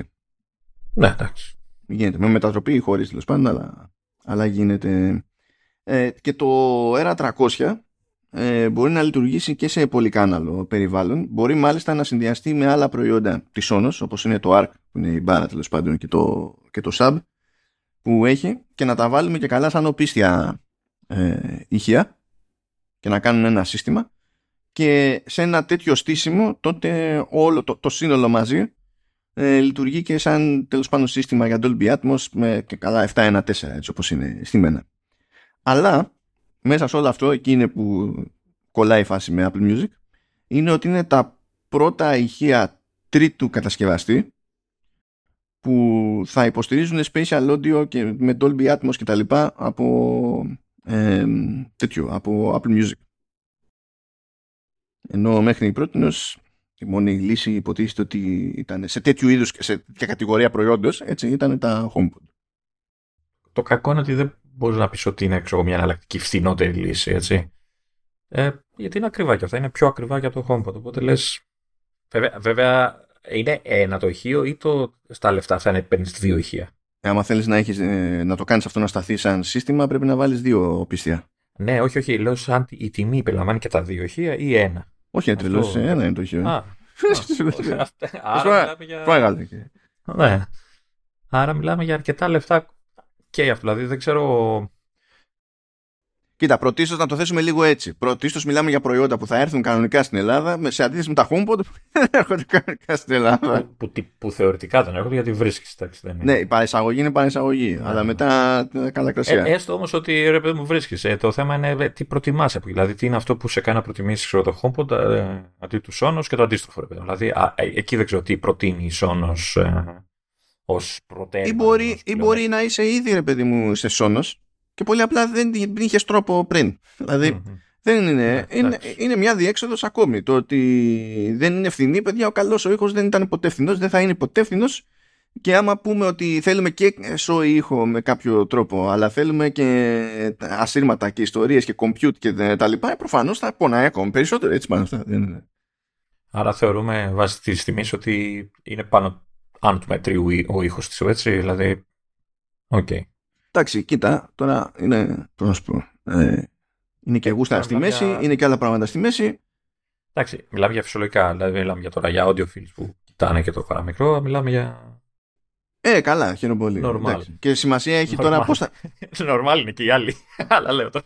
Τώρα είναι διαφορετικά και τα σενάρια, δηλαδή πρέπει να το αξιολογήσει ως μονάδα, πρέπει να το αξιολογήσεις ως stereo pair και πρέπει να το αξιολογήσεις και τι, ως προς αυτό που προσφέρει στο σύνολο όταν φτιάξει σύστημα με τέτοιο, με ARC και BIM ας πούμε. Ε, είναι διαφορετικές αξιολογίες αυτές. Το θετικό είναι ότι εγώ βλέπω το AirPlay 2 μπαίνει, ξέρεις, συνεχίζει και μπαίνει δυναμικά σε, και σε τρίτες, σε λύσεις τρίτων, ρε παιδί μου, ότι εκεί που ήταν κάποτε... Νομίζω AirPlay 2 ξέρεις. υποστήριζε έτσι κι αλλιώς τη Sonos, ρε παιδί μου. Απλά δεν υποστήριζε τώρα τη φάση αυτό με special audio και ιστορίες. Οπότε είναι και αυτό στα θετικά της όλης υπόθεσης. Και ας πούμε ότι τελειώσαμε από τις περίπου υπηρεσίες και μπορούμε να κάνουμε μια στάση στη, στον αγαπημένο μας χορηγό τη LIP, το Creative Studio που συνεχίζει και πορεύεται αγκαζέ με Command S, Vertical Slice και Halftone FM. Ε, αν ακούσεις ξαφνικά κάποιο μπαμ, είναι ένα μιγάκι εδώ μπροστά μου, θα του χώσω κάποια σφαλιάρα. κάποια στιγμή γιατί μου τη πάει. Ε, καλά. Ε, ας ελπίσουμε ότι δεν θα πέσει πάνω στο segment του χώρου. θα, θα κρατηθώ. Αυτό. Το Creative Studio που υποστηρίζει Commando S Vertical Slice και Halftone FM το κάνει καιρό τώρα και έχουμε καιρό ακόμη μπροστά μας. Έχει, έχει συνέχεια ακόμη το, το πράγμα. Τους ευχαριστούμε πάρα πολύ για αυτή τη, την υποστήριξη. Θυμίζουμε ότι ως Creative Studio καταπιάνεται με ό,τι μπορείτε να φανταστείτε από Web Technologies, ε, AR, VR, Mixed Reality, ε, τα του Metaverse, τα οποία θα μας απασχολήσουν λίγο παρακάτω βασικά γιατί έχουμε λίγο να σταθούμε στα των headsets που έρχονται. Ε, και πράγματα που ακούγονται και από την Apple αλλά έκυψαν και από τη Meta διάφορα πράγματα. Θα, θα σταθούμε σε αυτά. Φαντάζομαι ότι εκ των πραγμάτων θα ενδιαφέρουν ουσιοδός και, τη, και την ίδια τη Leap αλλά θα κάνουν και interactive installation σε physical space κανονικά, θα, κάνουν, θα στήσουν εικονικό περιβάλλον με συγκεκριμένο σκοπό, σκοπό στόχο κτλ. Για εσωτερική κατανάλωση μπορεί να είναι, ξέρω εγώ, για εκπαίδευση προσωπικού, μπορεί να είναι για διάφορα άλλα πράγματα. Οπότε έχουν, έχει το μενού 3D engines, ε, web, τα πάντα όλα. Δεν, δεν σκαλώνουν πουθενά. Το ζήτημα είναι ότι ποιος είναι ο στόχος, ποιος είναι ο βέλτιστος τρόπος να πετύχουμε αυτό το, το στόχο, να έχει νόημα στη, στη χρήση την ίδια δηλαδή και όχι μόνο στα χαρτιά, ωραία, θα χρησιμοποιήσουμε το κατάλληλο toolset, δεν θα πούμε ότι ε, εμείς ξέρουμε αυτά, θα το κάνουμε ε, κάπως έτσι. Και ό,τι γίνει. Αυτό δεν υπάρχουν αυτά στη, στη LIP. Και γι' αυτό οι άνθρωποι έχουν πελατεία σε όλο τον κόσμο, τουλάχιστον είμαι σίγουρος για το βόρειο ημισφαίριο, το πιάνω από άκρη άκρη, για το νότιο ημισφαίριο, I'm sure, I'm sure. Δεν, δεν εκείωμαι για τίποτα. Ε, Πάρα τηλέφωνο να ρωτήσεις. Ναι, το, αυτό όλο το ξεχνάω. Γιατί δεν είναι ότι δεν συζητάμε, αλλά αυτό όλο το ξεχνάω να το ρωτήσεις για, για διευκρίνηση. Γιατί τώρα, εντάξει, δεν ξέρω, θα πεις υπάρχει πάντα μια πιθανότητα, ξέρεις, να κάνεις ένα κονέ και με Λατινική Αμερική, ρε παιδί Για Αφρική, να πω την αμαρτία μου, δεν το πολύ κόβω. Ε, Χωρίς αυτό να σημαίνει ότι αυτομάτως αποκλείεται. Ε, τώρα για Αυστραλία, όταν μπλέξει ήδη, ξέρεις, με Αμερική και τα συναφή, και Άγγλους και ξέρεις, η απόσταση γεωγραφικά είναι τεράστια, αλλά ε, είσαι ήδη σε αγορές που κατά μία έννοια είναι συγκοινωνούν τα δοχεία. Οπότε θα μπορούσε, θεωρητικά. Δεν ξέρω όμως τι, τι παίζει εκεί πέρα. Θα μου πεις μόνο η Αυστραλία είναι στο νότιο ημισφαίριο. Όχι, έχει και 8 δισεκατομμύρια νησιά οργανωμένα σε διαφορετικά κράτη και τα λοιπά. Εντάξει, I know, I know. Απλά ε, σκέφτηκα το πιο θεωρητικά εύκολο. Μου, μου κάτσε στο μυαλό έτσι, λόγω συγκυριών. Αλλά άμα δεν είναι, εγώ το εύχομαι να επεκταθούν, να είναι super cool. Έχουν κλείσει 16 χρόνια, να, κλείσουν, να συνεχίσουν να, να τραβάνε κι άλλο και να απλώνουν τα παιδιά. Και πάντα με κέφι και καλό κλίμα στη δουλειά που το έχουμε επισημάνει πολλάκις. Λοιπόν, πάμε τώρα σε κάτι άλλο που διευκολύνει devs. Γιατί λέει ε, έγινε προσθήκη στα App Analytics που βλέπουν οι, οι developers που έχουν προϊόντα στο App Store και ε, υπάρχουν πλέον peer group benchmarks. Γιατί είναι ο ποιητής. Προηγουμένως, προφανώς και μπορούσες να δεις τα, τα, στατιστικά της εφαρμογής σου. Τώρα όμως, μπορείς να έχεις και μέτρηση από, ε, από την ευρύτερη κατηγορία στην οποία ανήκει τέλος πάντων η εφαρμογή σου, από παρόμοιες δηλαδή εφαρμογές, σε κάποια επίπεδα, ώστε να μπορείς να έχεις μια εικόνα ως προς το πώς αποδίδεις σε σχέση με παρεμφερείς εφαρμογές, με παρεμφερή προϊόντα. Και υπολογίζει τέλος πάντων, ομαδοποιεί εκεί τις εφαρμογές και με βάση την κατηγορία στην οποία ανήκουν, αλλά και με το business model, αν είναι δηλαδή με συνδρομή, αν είναι free to play, αν είναι ε, premium ε, και, και τα λοιπά. Και δεν είναι κάτι φαντασμαγορικό μεν, αλλά είναι μια έξτρα πληροφορία για τους developers που μπορεί να τους δώσει ένα περιθώριο να κατανοήσουν που βρίσκονται και το αν έχει νόημα να κάνουν κάποιον έξτρα πειραματισμό με το α ή το β. Αυτά απλά πραγματάκια. Δεν έχει νόημα να το κάνουμε πιο γιούχου. Και στα απλά, επίσης να προσθέσουμε και κάτι που προέκυψε για το Apple Watch Ultra και λέει ότι η Apple ε, δίνει το περιθώριο στο, στον χρήστη ε, να ζητήσει να δοκιμαστεί το ρολόι του ε, για το πόσο τέτοιο, για το πόσο ε, αεροστεγές και τα λοιπά είναι αδιάβροχο. Ε, τι μόνωση, τι μόνωση. Σου στέλνουν ένα ποτήρι γεμάτο νερό και σου λένε βάλτε το μέσα. Αν λειτουργεί. Ε, και λέει τέλος πάντων ότι σε περίπτωση που θέλετε να τσεκάρετε το, το αν είναι ok και το αν λειτουργεί λέει και καλά η, ε, το, η μέτρηση του, του βάθους, το βυθόμετρο κτλ. Τότε ο, μπορείτε, μπορείτε να έρθετε και να κάνουμε μια δοκιμή ε, και λέει ότι μπορεί να έχετε απλά μια αμφιβολία γιατί μπορεί να έχει πάθει κάποια ζημιά ξέρω εγώ το Apple Watch Ultra αλλά να μην είναι κάτι φαίνεται με το μάτι μπορεί λέει ξέρω εγώ να βρήκατε κάπου μπορεί να ξέρω εγώ πέσατε λέει με το ποδήλατο και βρήκε ξέρω εγώ αλλά δεν υπάρχει κάτι έτσι όπως το βλέπετε που να λέει ξέρω εγώ ο η μόνος έχει πάει περίπατο ε, και θέλετε να το τσεκάρετε για, για σιγουριά.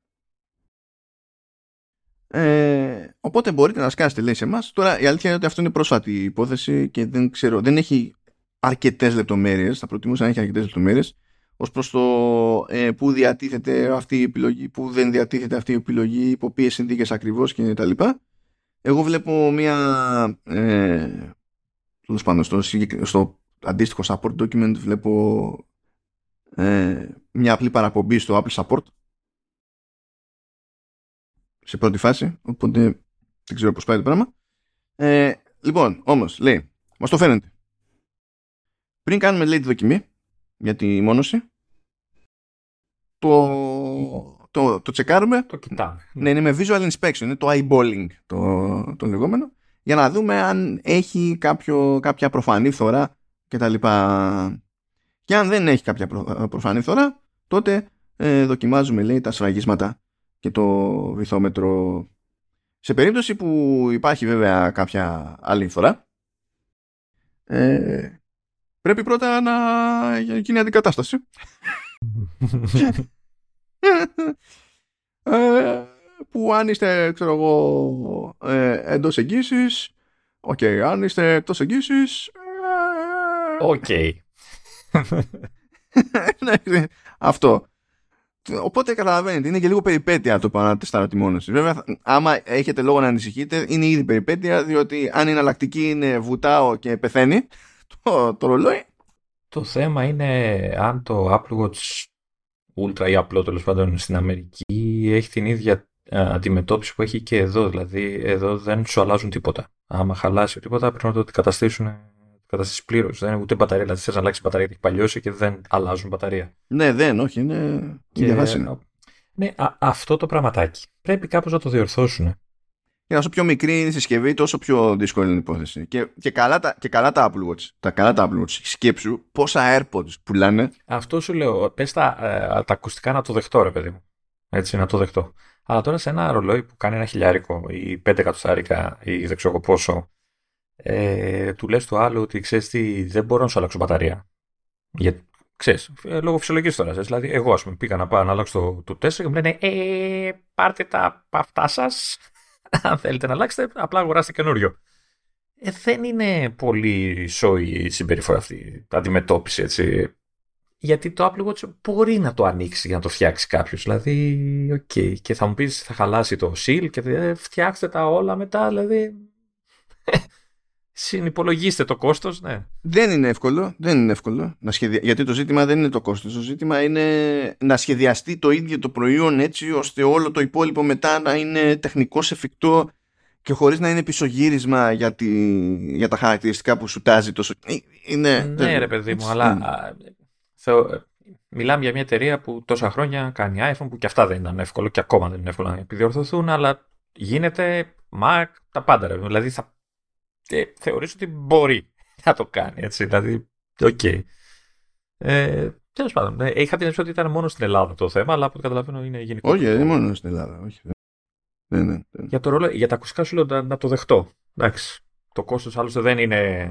Εκεί πιστεύω ότι στην πραγματικότητα η ζημιά είναι μεγαλύτερη, διότι πουλάνε πολύ περισσότερο. Να. να. Πουλάνε πολύ περισσότερο. Και όταν πεθαίνουν αυτά, είναι ντουπ καλάθι. ναι, έχω που κάθονται και με κοιτάνε, γιατί δεν δουλεύει η μπαταρία ποτέ, ας πούμε, έτσι, δηλαδή πεθαίνει. Αλλά είναι και ένας από τους λόγους που δεν αντικατέστησα ποτέ τα AirPods μου, γιατί λέω έχουν ημερομηνία λήξης. Δηλαδή τα πρώτα που πήρα, εγώ δεν θεωρώ ότι τα χρησιμοποίησα τόσο πολύ που να έφτασε σε φάση που να μην ξέρεις, να, να δικαιολογούν στο μυαλό μου ότι πέθανε η μπαταρία τους. Δεν είχα τέτοια χρήση. Όσο έχεις εσύ, ας πούμε, με τα δικά σου. Μπορεί να άτυχε κιόλας να ήμουν ο τυχερός, ρε παιδί όπως πάντα. Δεν είναι κι εγώ με τα, με τα απλά τα απλά, εγώ πήρα τα απλά πρώτη γενιά. Ήταν, ήταν τα μόνα. Έτσι. Ε, ναι, δηλαδή όταν αποφάσισε να ψοφήσει, ήταν φαντασμαγορικό. Δηλαδή πρώτα πέθανε το ένα μικρόφωνο, μετά πέθανε και το άλλο μικρόφωνο και μετά αυτοκτόνησαν οι μπαταρίες. Δηλαδή δεν. Και αυτό μέσα σε μια διετία. Τώρα, με τα AirPods Pro, τη πρώτης, όχι τη δεύτερης, που, που έχω, ε, έχω πιο φυσιολογική φύρα, την οποία μπορώ να την υπολογίσω μόνο στην περίπτωση της θήκης, διότι τα άλλα μου τα έχουν αλλάξει δύο φορές. Οπότε δεν μπορώ να πω ότι έχω τη σωστή εικόνα για το διάστημα που τα έχω χρησιμοποιήσει ως προς το τι φύρα είναι normal ή, ή ποια είναι τέλος πάντων αυτή που είναι να σου τύχει σε AirPods Pro ε, όταν τα έχεις ξέρω εγώ γιατί τα πήρα το 2019 όταν βγήκαν ρε παιδί ε, άρα είμαι στο τέταρτο διανύω τον τέταρτο χρόνο τώρα. Αλλά αφού έχουν αλλάξει αυτά, η, η, η φύρα στη, ε, στη θήκη είναι φυσιολογική. Και δεν είναι σε επίπεδο του στυλ ε, πώς τολμάνε και αν είναι δυνατόν κτλ. Είναι, είναι οκ, το δέχομαι. Εντάξει, εμένα η φύρα είναι στα ίδια τα ακουστικά, στην μπαταρία των ίδιων των ακουστικών. Έτσι. Δηλαδή είναι σε φάση βάζεις το ακουστικό στο αυτή και σε δευτερόλεπτα αρχίζει και σβήνει το ένα, μετά σβήνει το άλλο. Εντάξει, ενώ δείχνει ότι είναι 100% φορτισμένο. Όχι, απλά έχει σφυρίξει. Δεν είχε ναι, ναι, ναι, ναι, ναι, Έχουν σφυρίξει μπαταρίες. Απλά θεωρείς ότι δεν έχεις μπαταρίες. Το θέμα είναι ότι έχει. Πώς το λένε, έχει παγώσει, ας το πούμε, στο να πω ότι ξέρεις τι. Δώσε λεφτά να πάρεις ένα καινούριο σέτρε, παιδί μου. Γιατί, ξε, γιατί φοβάμαι πολύ, πολύ απλά ότι θα ξαναγίνει κάτι τέτοιο και θα ξαναξενερώσω, ρε παιδί μου. Εντάξει, κοίτα, overtime πάντως όλα βελτιώνονται, ακόμα και αυτό δηλαδή. Ναι, ε, σίγουρα. Και να πω κιόλας ότι ε, είχα τα προβλήματα που είχα με τα AirPods Pro ε, διότι γενικά είχαν πρόβλημα τα AirPods Pro σε άλλο θέμα όμως, όχι με την μπαταρία αλλά στο διάστημα που παίρναγα κάθε φορά μέχρι να προκύψει αυτό το θέμα και να μου τα αλλάξουν η μέχρι τότε πορεία της μπαταρίας στα ίδια τα ακουστικά ήταν καλύτερη από την σε αντίστοιχο ε, διάστημα εμπειρία που είχα με ε, την μπαταρία στα, της πρώτης γενιάς. Αλλά μέχρι εκεί μπορώ να πάω όμως. Δεν μπορώ να γίνω πιο συγκεκριμένος ακριβώς επειδή έχω κάνει δύο αλλαγές. Πα, Παρ' όλα αυτά, για να γυρίσω στο Apple Watch, ε, θεωρώ ότι είναι άλλου είδους συσκευή και θα έπρεπε να επισκευάζεται σε έναν βαθμό. Δηλαδή, μια μπαταρία θα μπορούσε να την αλλάξει, ρε, θα, θα, θα, μπορούσε να γίνεται. Ρε, να, αυτό. Δεν σου πάω τώρα να κάτσεις να λύσεις τώρα, ξέρεις, τσιπάκια και τέτοια, αλλά την μπαταρία ή μια οθόνη θα μπορούσε να την. Γιατί και η οθόνη. Να λύσει. Είναι... Εκεί πέρα ακόμα και το τσιπάκι είναι σφραγισμένο. Δεν μπορείς να κάνεις ναι, τίποτα. Ναι, ναι. Όχι, α την πλάκια. Εγώ σου λέω ότι η οθόνη που είναι επιρρεπής, είναι ρολόι, το κοπανάς παντού. Έτσι. Θα μπορούσε να πεις, ξέρεις, είναι αυτό και το κόστος της ε, επανασφράγιση, ξέρω εγώ κτλ. είναι τόσο ρε Και ο άλλος μετά κάνει τα κουμάντα του. Ε, η μπαταρία μετά από. Το, το, το δικό μου είναι το 4, το έχω 4 χρόνια, 5 πόσο είναι τώρα που είναι, κυκλοφόρησε. Ε, και όταν είπα, ξέρεις, προληπτικά, γιατί δεν έχω. Η φύρα του είναι μια χαρά σε μπαταρία, δηλαδή ακόμα την παλεύει, ρε παιδί μου. Αλλά λέω, ρε παιδί μου, αφού άλλαζα την μπαταρία του iPhone, λέω μπας και μπορώ να αλλάξω και το ρολογιό. Να... άμα είναι και τέσσερα χρόνια κιόλας, έχει κρατήσει και πολύ καλά τότε. Γιατί γενικά σε φορητές συσκευές μετά τη διετία αρχίζει κλάμα συνήθως. Ναι. Όχι, όχι. Και είναι και σε φάση ότι με τη χρήση που κάνω εγώ, έτσι, ότι το, την ημέρα τη βγάζει, δεν έχει θέμα και βράδυ που κοιμάμαι με το ρολόι φορέ. Δηλαδή το φορτίζω το πρωί και δουλεύει μέχρι και την άλλη μέρα έχω και ε, περίσσευμα. Ρε, παιδί Αλλά η, η χρήση μου εμένα είναι, δεν είναι τώρα αθλητή. Αλλά παιδί μου ξέρεις, ξενερώνεις όταν σου λένε ότι ξέρεις τι δεν γίνεται απλά. Και ότι έτοιμά σου ψυχολογικά να δώσεις. Θα πει, μπορεί το η επισκευή να ε, κάνει όσο κάνει το καινούριο, αλλά να υπάρχει μια επιλογή που δεν ξέρω. Κακοφαίνεται αυτό που κακοφαίνεται. Πάμε παρακάτω. Λοιπόν, τώρα εδώ έχουμε, θα, θα έχουμε ένα σερί κακίας. Μετά θα έχουμε κάτι ανάλαφρο για να ισιώσουμε και μετά θα έχουμε περισσότερη κακία. Δεν ξέρω να σας διευκολύνω. Σε κάτι. Ναι. Κακία όταν λες κακία από εμά προς κάποιον που είναι το συνηθισμένο που κράζουμε ή...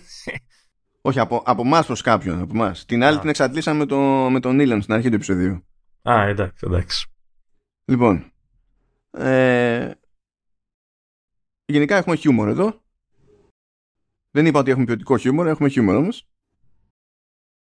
Και γι' αυτό είναι αντικείμενο συζήτηση στο ότι η Samsung Electronics λέει αποφασίζει να φτιάξει ε, δικές της CPU για smartphones. Αυτό σύμφωνα με αναφορά του Business Korea και θα πείτε γιατί ε, είναι αυτό αστείο. Αυτό είναι αστείο για το μπρος πίσω που έχει κάνει η εταιρεία ως προς αυτό το θέμα τα τελευταία χρόνια. Διότι αυτό δεν είναι η πρώτη φορά που το λέει η Samsung. Το είχε ξαναδοκιμάσει πρώτον και τα αποτελέσματα ήταν λίγο περίεργα από την άποψη ότι ε, ένα από τα κλασικά παράπονα των Ευρωπαίων καταναλωτών ε, που ενδιαφέρονται για Galaxy S είναι ότι η ευρωπαϊκή έκδοση για πάρα πολλά χρόνια είχε, γιατί αυτό άλλαξε φέτος με τα 23, τα S23, ε, είχε ε, ε, chipsets από τη σειρά Exynos της, ε, της Samsung αντί για τα Qualcomm που συναντούσαμε στον υπόλοιπο κόσμο. Και ενώ τα Exynos δεν ήταν σάπια, σε σχέση με Qualcomm ήταν λίγο κατώτερα. Να, να ρωτήσω γιατί το έκανε αυτό; Ε, νομίζω ότι ήταν λίγο συνδυασμός πραγμάτων ότι αν μπορούσε θα τα χρησιμοποιούσε τα δικά της και σε άλλες αγορές. Αλλά ειδικά Αμερική δεν μπορεί να το κάνει γιατί είχε κάποια περίεργη συμφωνία νομίζω με την Qualcomm. Okay. Ω προς αυτό. Από, που κράταγε πολλά χρόνια αυτή, αυτή η ιστορία.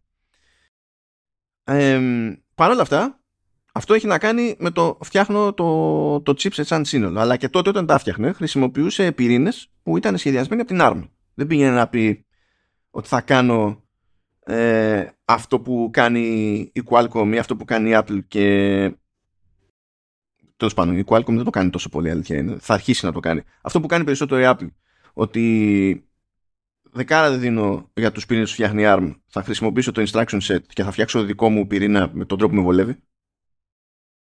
Αυτό προσπάθησε να το κάνει. Παρ' όλα αυτά και τη Apple ARM δεν θεωρούνται οι δηλαδή ή ε, όχι; Ε, ναι, ναι, αλλά στην πραγματικότητα ε, μπορεί να κάνει ό,τι θέλει αρκεί αυτό που το, το ό,τι θέλει να χρησιμοποιεί το instruction set της ARM. Okay. Δεν έχει σημασία πώς θα το κάνει και αν, πόσο θα συγγενεύει με οτιδήποτε άλλο υπάρχει εκεί έξω σε ARM αρκεί να ε, πατάει σε αυτό το instruction set. δεν είναι η πρώτη φορά η Samsung που είχε αυτή την ιδέα. Ε, αλλά εγκατέλειψε αυτή την ιδέα προετών γιατί δεν πήγαινε καλά. Και δεν πήγαινε καλά εσωτερικά. Δηλαδή δεν. Δεν, δεν τους έβγαινε. Δεν έβγαινε το, το πράγμα. Και νομίζω ότι το σταματήσαν, το, σταματήσαν τον πειραματισμό το 2019. Κάτι τέτοιο. Και απέλησε κιόλας και εκατοντάδες μηχανικούς όταν το σταμάτησε αυτό. 2023 Βασικά 2022 φαίνεται να ξεκινά αυτή η προσπάθεια ξανά άλλαξε γνώμη η Apple, η, Apple, η Samsung και λέει θα το ξαναπροσπαθήσουμε. Άντε πάμε πάλι. Ξανά προσλήψεις φαντάζομαι για αυτή την υπόθεση. Ε, εσωτερικά δεν έχουν κάποιο συγκλονιστικό branding φαίνεται να ε, το βαφτίζουν αυτό Galaxy Chip και μετά βλέπουμε. Το οποίο δεν σημαίνει και τίποτα γιατί το προηγούμενο project ήταν το project Mongoose που επίσης δεν μεταφράστηκε σε κάποιο brand name γιατί τα code names είναι code names για κάποιο λόγο. Ε, και τέλος πάντων ε, υποτίθεται ότι ε, αν είναι να δούμε κάτι έτσι πρώτο σε πρώτο δείγμα θα είναι λέει το 2025 αλλά και τότε δεν προβλέπεται να έχει τελείως custom CPU core αυτό ίσως να πάει για 2027 άλλαξε κάτι και, και γυρίσαμε πίσω. Δηλαδή, εννοώ αν άλλαξε κάτι που να την κάνει να θεωρεί ότι τώρα θα τα καταφέρει εννοώ. Εγώ πιστεύω ότι η σκέψη που κάνει τώρα είναι η σκέψη που έκανε και τότε. Του στυλ ε, αφού τα πηγαίνει καλά η Apple μπορούμε κι εμείς.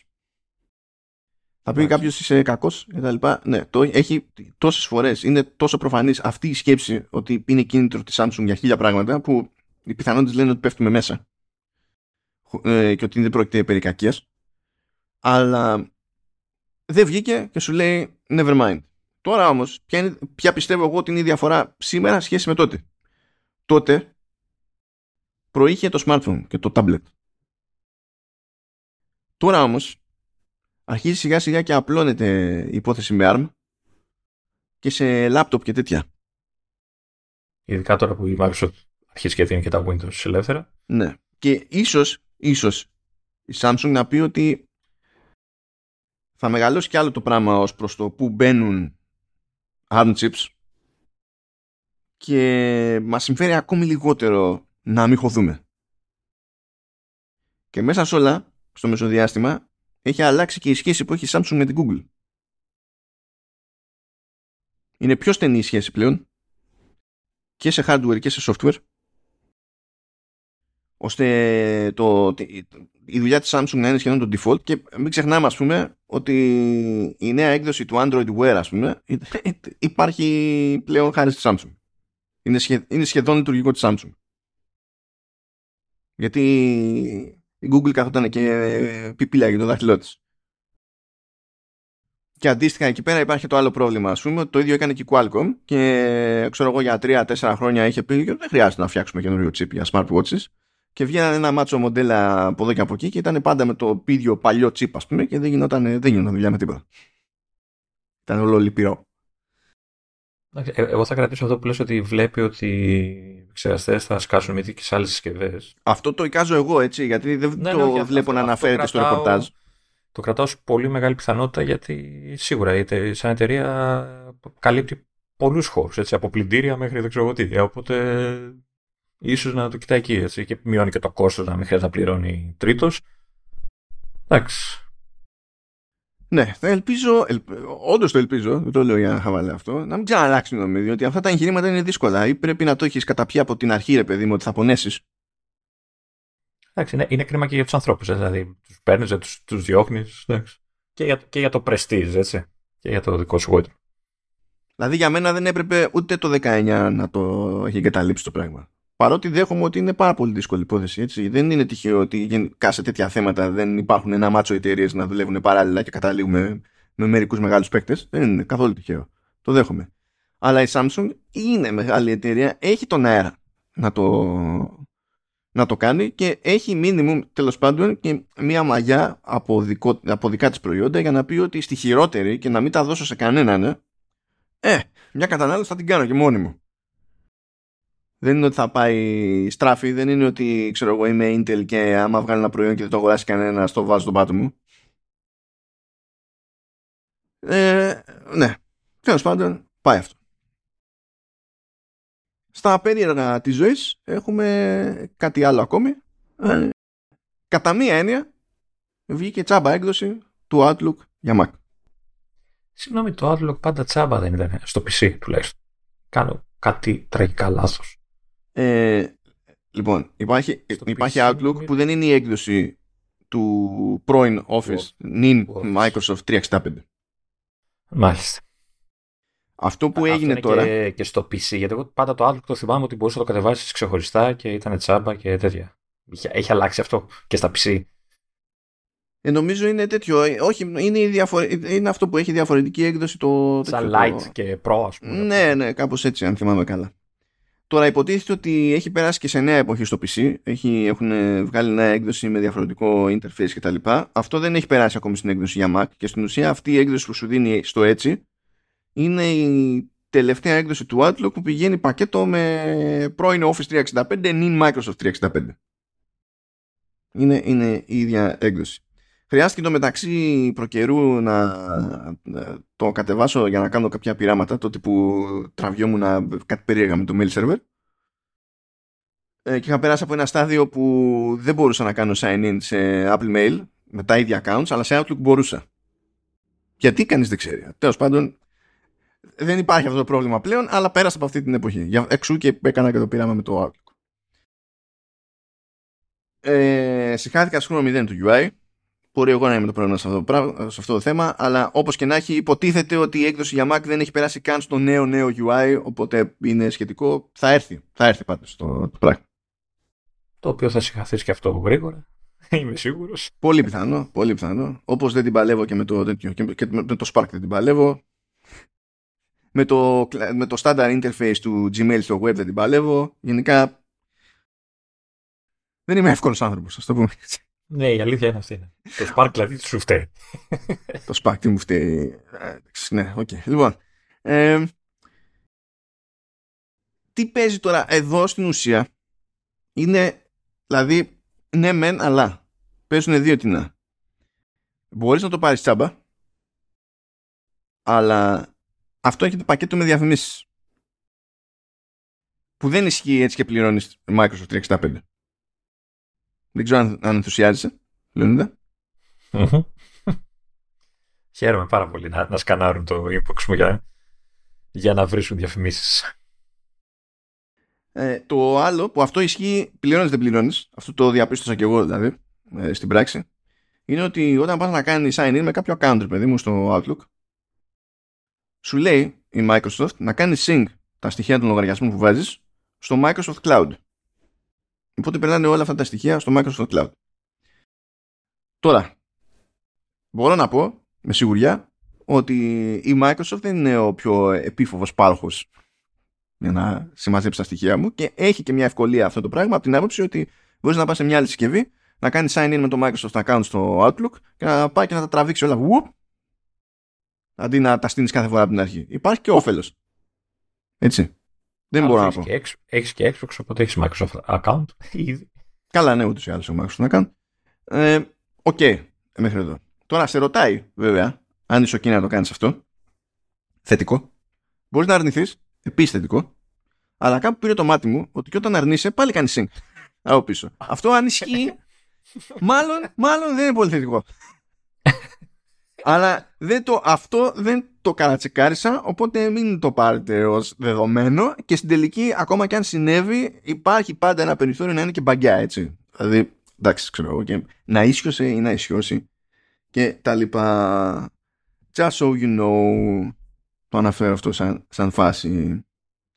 Είχε ένα περίεργο πράγμα το Outlook που κατέβασα, που πήγαινες, έφτιαχνες ένα, ένα inbox με τα διάβαστα Πήγαινε τσούκου τσούκου τσούκου τσούκου τσούκου. Έκανες read. Έφτανες στο τέλος. Και λες, μα ξέρω ότι έχω και πιο παλιά διάβαστα. Αλλά δεν το εμφάνιζε. Και έπρεπε να κάνεις κλικ σε άλλο mailbox και μετά στο άλλο mailbox και τότε θυμόταν ότι υπάρχουν και πιο παλιά. Και εκεί είπα δεν θα χρησιμοποιώ Outlook. Όχι επειδή ε, είναι σύνηθες να παρατάω παμπάλια mail. Δεν είναι. Δηλαδή ζω με inbox zero. Ε, άμα δεν μηδενιστεί το inbox δεν πέφτει για ύπνο. Πράγμα που σημαίνει ότι βρίζω στην οθόνη μου όλη την ημέρα. Ή δεν πέφτεις για ύπνο. Και αυτό. Είναι και αυτό. Είναι και αυτό. Και όταν δεν πέφτεις εσύ για ύπνο, βρίζω εγώ μετά. Ναι. Τραβάω εγώ τα, τα δικά σου. Ε, ναι, ε, απλά κάποια. Δεν, δεν. Είπα, είπαμε ότι έχουμε χιούμορ σε αυτήν την εκπομπή. Εγώ σε κάποια θέματα όντως δεν έχω χιούμορ καθόλου. Είναι, είναι σε κάτι τέτοια. Το ξέρει και ο, και ο Λεωνίδας. Ε, κάναμε μια κλίση χτε από την ημέρα που γράφουμε και έβριζα θεούς και δαίμονες. Ε, πρέπει να την ηχογραφήσω αυτή την κλίση πραγματικά. πραγματικά. Ο, ο, ο Μάνος Βέζος κάνει crash test μετά από δεν ξέρω εγώ πόσα χρόνια. Κάνει crash και το, κοπανάει το κεφάλι του, ναι. κρασάρει ο ίδιος. σε Windows και ταυτόχρονα σε, στο Trados, το, το, το Studio Trados, το, το μεταφραστικό του εργαλείο, ταυτόχρονα έτσι, δηλαδή δεν μπορούσε να συνηθίσει τίποτα. του λέγα πάτα control τάδε για να κάνει ναι, αλλά ποιο control εννοεί. Του λέω δεν σε νοιάζει, είσαι στο παραλίλω, δουλεύουν και τα δύο. όχι, όχι, ποιο control. δεν, δεν έκανε computer το μυαλό. Ναι, αυτό είναι το χειρότερο που έζησα με το Trados. Ε, μετά τσακωνόταν με τα, με τα παράθυρα που δεν τους κάθονταν καλά. Αυτά τσακώνονταν με μένα. Ναι, δεν του βγαίνανε καλά. Του λέγα, προ... ε, μάλλον πιθανότατα πρέπει να κάνεις μια ρύθμιση στο Parallels για να τσεκά λίγο με τις αναλύσεις ρέτινα και τέτοια κτλ. Γιατί τρώει κάτι τέτοιες φρίκες. Ε... Αλλά για που ήταν εμπειρία πραγματικά να προσπαθώ να το. Και μετά του δείχνα εγώ πράγματα που ε, ήθελε να κάνει. Ξέρω, προσπαθούσαμε να κάνουμε παρέα, προσπαθούσα και εγώ να θυμηθώ ένα shortcut που το χάος των options στο πρόγραμμα είναι απερίγραπτο, ξέρω εγώ. Και κάθε φορά που του λέω ότι ξέρεις για να το κάνεις αυτό πρέπει να κάνεις αυτό, αυτό και αυτό και αυτό και εκείνο. και από, από, από μέσα ακούω ένα. Ήταν πολύ ωραίο. Δε, δε, το ρώτησα σήμερα αν τελείωσε τη μετάφραση μου. Δεν την έπιασε μετά καθόλου. Αλλά ναι, πραγματικά πρέπει να. Όταν τελειώσει αυτή η μετάφραση που έχεις σε αυτό το πρόγραμμα, νομίζω θα πάει για ναρκωτικά και μάλιστα λιγμένα, μπας και αντέξει. Λοιπόν, βρήκα ποιο είναι, ποιο είναι το support mail του, της SDL oh, και, και, πήγα και βρήκα τα Human Interface Guidelines της Apple. Θα τους στείλω ένα link. και να πω παιδιά καταλαβαίνω ότι τρέχετε μόνο σε Windows απλά κάποια νοήματα είναι λίγο πιο universal. Έχει και η Microsoft Human Interface Guidelines τα οποία επίσης μάλλον αγνοείται. δεν ξέρετε με τι μοιάζουν. Που τα, ε, τα, και τα guidelines της Microsoft, όσο και ενδιαφέρουν από της Apple, βασίζονται στα της Apple. Το οποίο δεν είναι μυστικό. Και δεν είναι καν αντιγραφή. Είναι απόρρια συμφωνίας. Αλλά ε, ε, ξέρω εγώ πώς θα τα διαβάσει κάποιος. Οποιοςδήποτε. Εν μεταξύ, μέσα, μέσα στο μπανικό του και στο χάρτη ήταν και πηγμένο από τη δουλειά και τα λοιπά και προσπαθούσε να, να δικαιολογήσει και στο κεφάλι του τα δικαιολόγητα. Μου λέει, έχει update, μήπως στρωθούν όλα τα, όλα τα λάθη τώρα; Λέω, ναι. Χρησιμοποιώ το πρόγραμμα 10 χρόνια.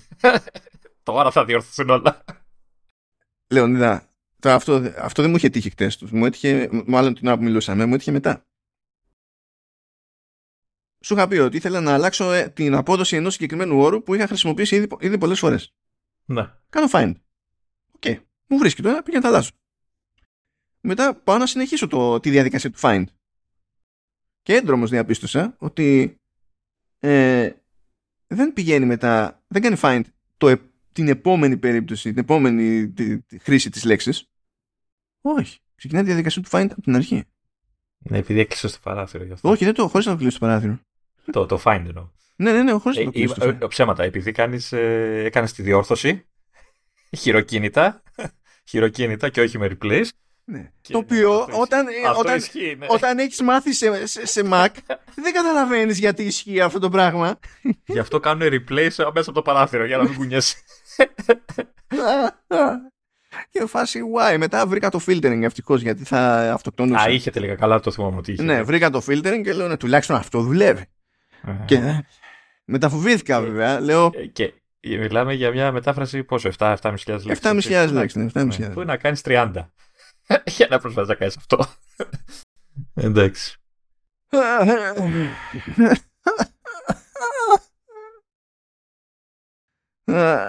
λοιπόν. Πάμε να ανεβούμε λίγο. Πάμε στο... Έπρεπε να σε ηχογραφήσω, πραγματικά έπρεπε να σε ηχογραφήσω χθες. Πού να ξέρω κι εγώ. Άμα ήξερα θα με ηχογραφούσα κι εγώ, ε, Λεωνίδα. Αντιλαμβάνομαι τη χρησιμότητα αυτού, αυτού του, του ντοκουμέντου, αλλά πού να φανταστώ. Λοιπόν, ε, πάμε εκεί πέρα. Έγινε το προβλεπέ με την Apple. Φύτρωσε ένα χρώμα για iPhone. Για iPhone 14 όμως. Δεν είχαμε κάποιο νέο χρωματάκι για iPhone 14 Pro. Είναι μόνο για 14 και 14 Plus. Πράς. Πράς τα πράς. Τα πράς, ναι. Έχει κάνει, εντάξει, έχει κάνει κράσ τελείως. ε, σε, σε έχω ξαναρωτήσει, αλλά γιατί επιμένεις να βάζεις τέτοιες ειδήσεις που αναφέρονται που, που αφορούν χρώματα γενικά και αυτό; Δεν καταλαβαίνω γιατί το κάνεις εσύ αυτό. Αφού εσύ δεν βλέπεις χρώματα. Γιατί αυτό, αυτό σημαίνει να προσπαθείς να κυνηγάς κάποιο είδους αντικειμενικότητα στη δημοσιογραφία. Δεν βασίζεσαι στο ότι γουστάρεις εσύ απλά. Δεν πρέπει να είναι αυτό το κριτήριο. Επίσης έχει ένα ειδικό ενδιαφέρον όπως και εσύ αναγνώρισες σε άσχετη κλίση που είχαμε μεταξύ μας να έχουμε μια λίστα με τις, ονο... με τις διαφορετικές ονομασίες των χρωμάτων.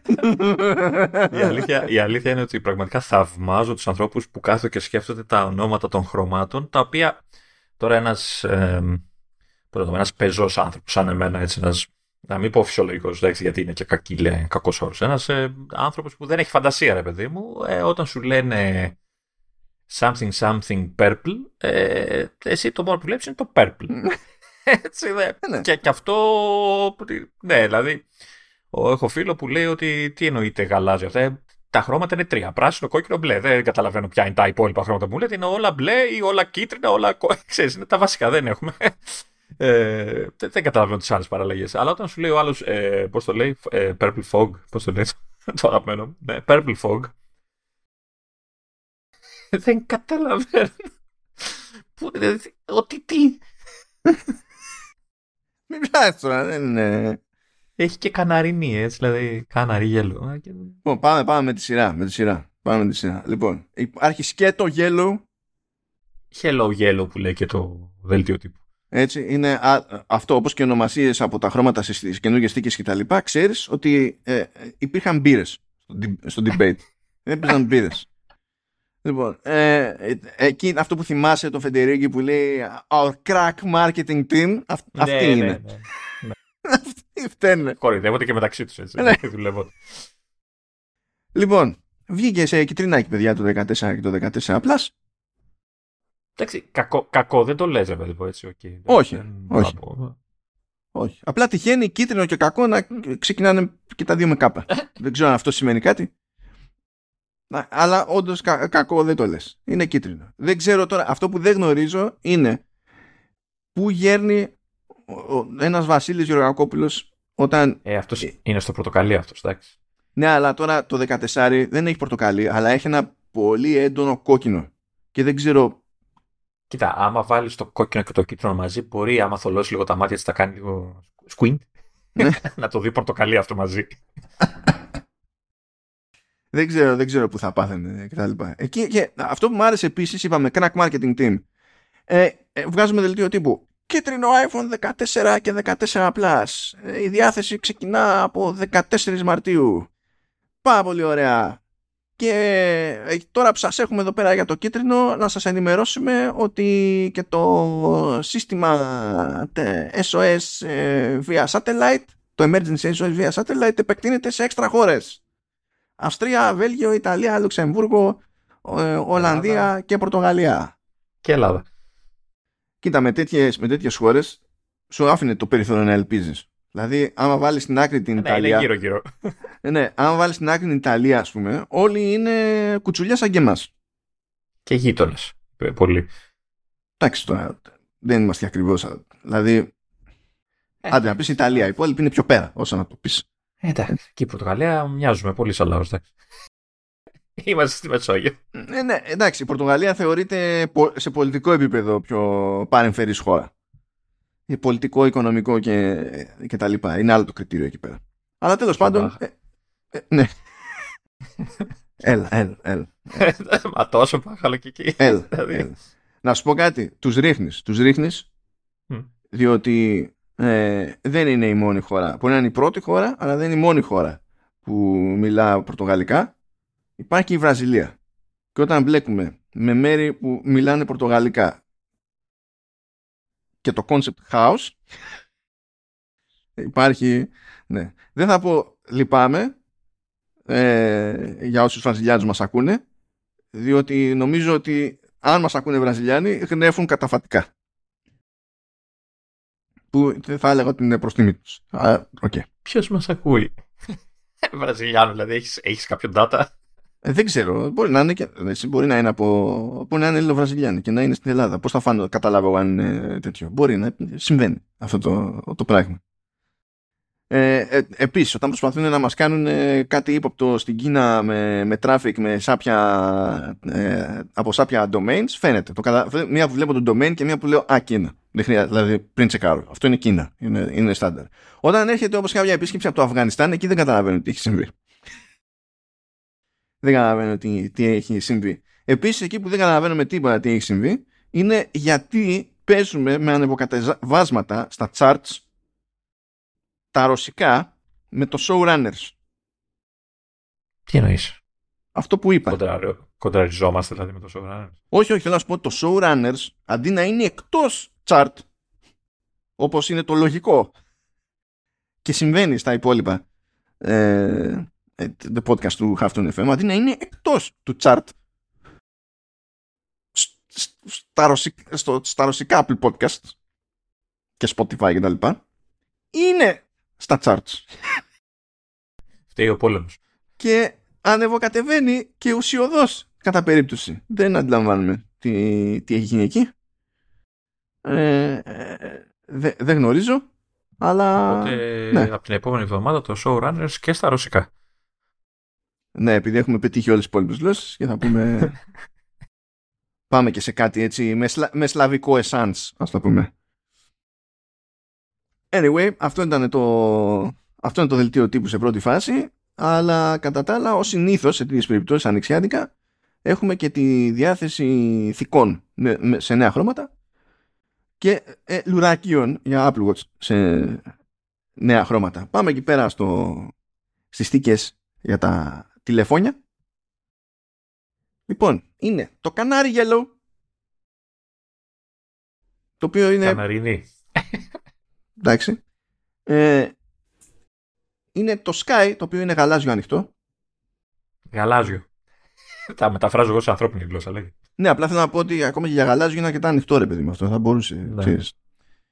Ε, υπάρχει το Iris, το οποίο για κάποιο λόγο είναι μοβ. Το λες μόνος, OK. Okay. Δεν ξέρω πώς συνδέονται αυτά τα δύο μεταξύ τους. Και υπάρχει και το Olive. Στο Olive θέλω να σταθώ λίγο.